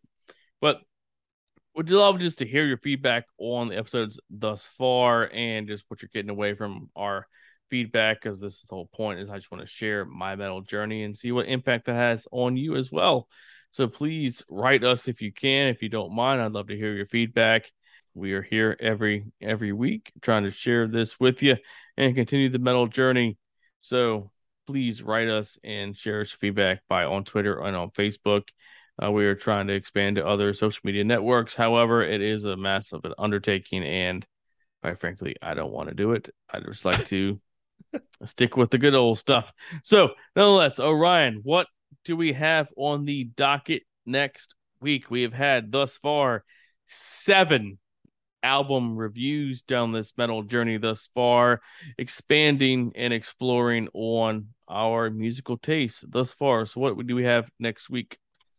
Well, next week we're gonna need to throw in on our comfy pants because we're gonna have a fucking undertaking as we are going to have a drafting of sorts wherein we are going to duke it out and battle to determine what our dream Metallica set list would be across the entire goddamn Metallica discography. So that's going to be a doozy. I'm already figuring out how to best lay out all the beverages necessary to make it through what will surely be a massive undertaking, but uh, I think this is going to be this is going to be a blast and one hell of a difficult journey to take, but I'm excited to do it. Are you allowed to choose Dyer's Eve? It's my only song. I'm only playing Dyer's Eve 12 song 12 On times in a row. So you figured it out. Spoiler. Yeah, so next week we're gonna take a little chill break. You know, I wanted to the whole point of the podcast of the Metal Oasis is to explore and go down the journey of Ryan and I's mental journey into metal, right? But we need to take a little breather. We've done a lot of these uh review episodes and I just want to take a step back and just actually enjoy the metal that we're listening to. And I think, you know, Shoals actually brought it up last week during our In Flames episode about Metallica, and it kind of just spurred the idea. So, I think next week gonna be a ton of fucking fun, and I'm definitely excited for it. So please stay tuned for next week because it definitely is gonna be a dick kicker and a shit show. So- Oh uh, yeah. Yeah. so Yeah. awesome. All right. Well, on that note, again, please follow us on Facebook and on Twitter and send us those emails. Cris, thank you again, sir, for stopping in and sharing all your thoughts about Kamelot here on the Black Halo and also being our resident dungeon master. So now we have not only our resident shredder, Billy Badass Blanton, our resident drummer, Aaron Scholes, and now our resident D&D dungeon master, Mr. Cris. We're just gonna That's ignore the fact that The Cris can Dungeon play Master. guitar also just No, focus on I gave that up long ago with my soul for the magic powers that I've earned. He's also wearing a wizard's hat and uh is twirling his mustache. So- Only a wizard hat, nothing else. and the, the nipple rings have appeared again, and I'm getting uncomfortable. So I think I'll take this opportunity Yep. to bow out, say goodnight, Yep. you fucking weirdos. All joking aside, thanks you guys for having me. I really have enjoyed discussing metal with you guys. I enjoy your podcast very much, and keep it up. Awesome. Thank you, Cris. We definitely will have you on back on for a later episode. But on that note, Orion, I will catch you on the flip side. All right. And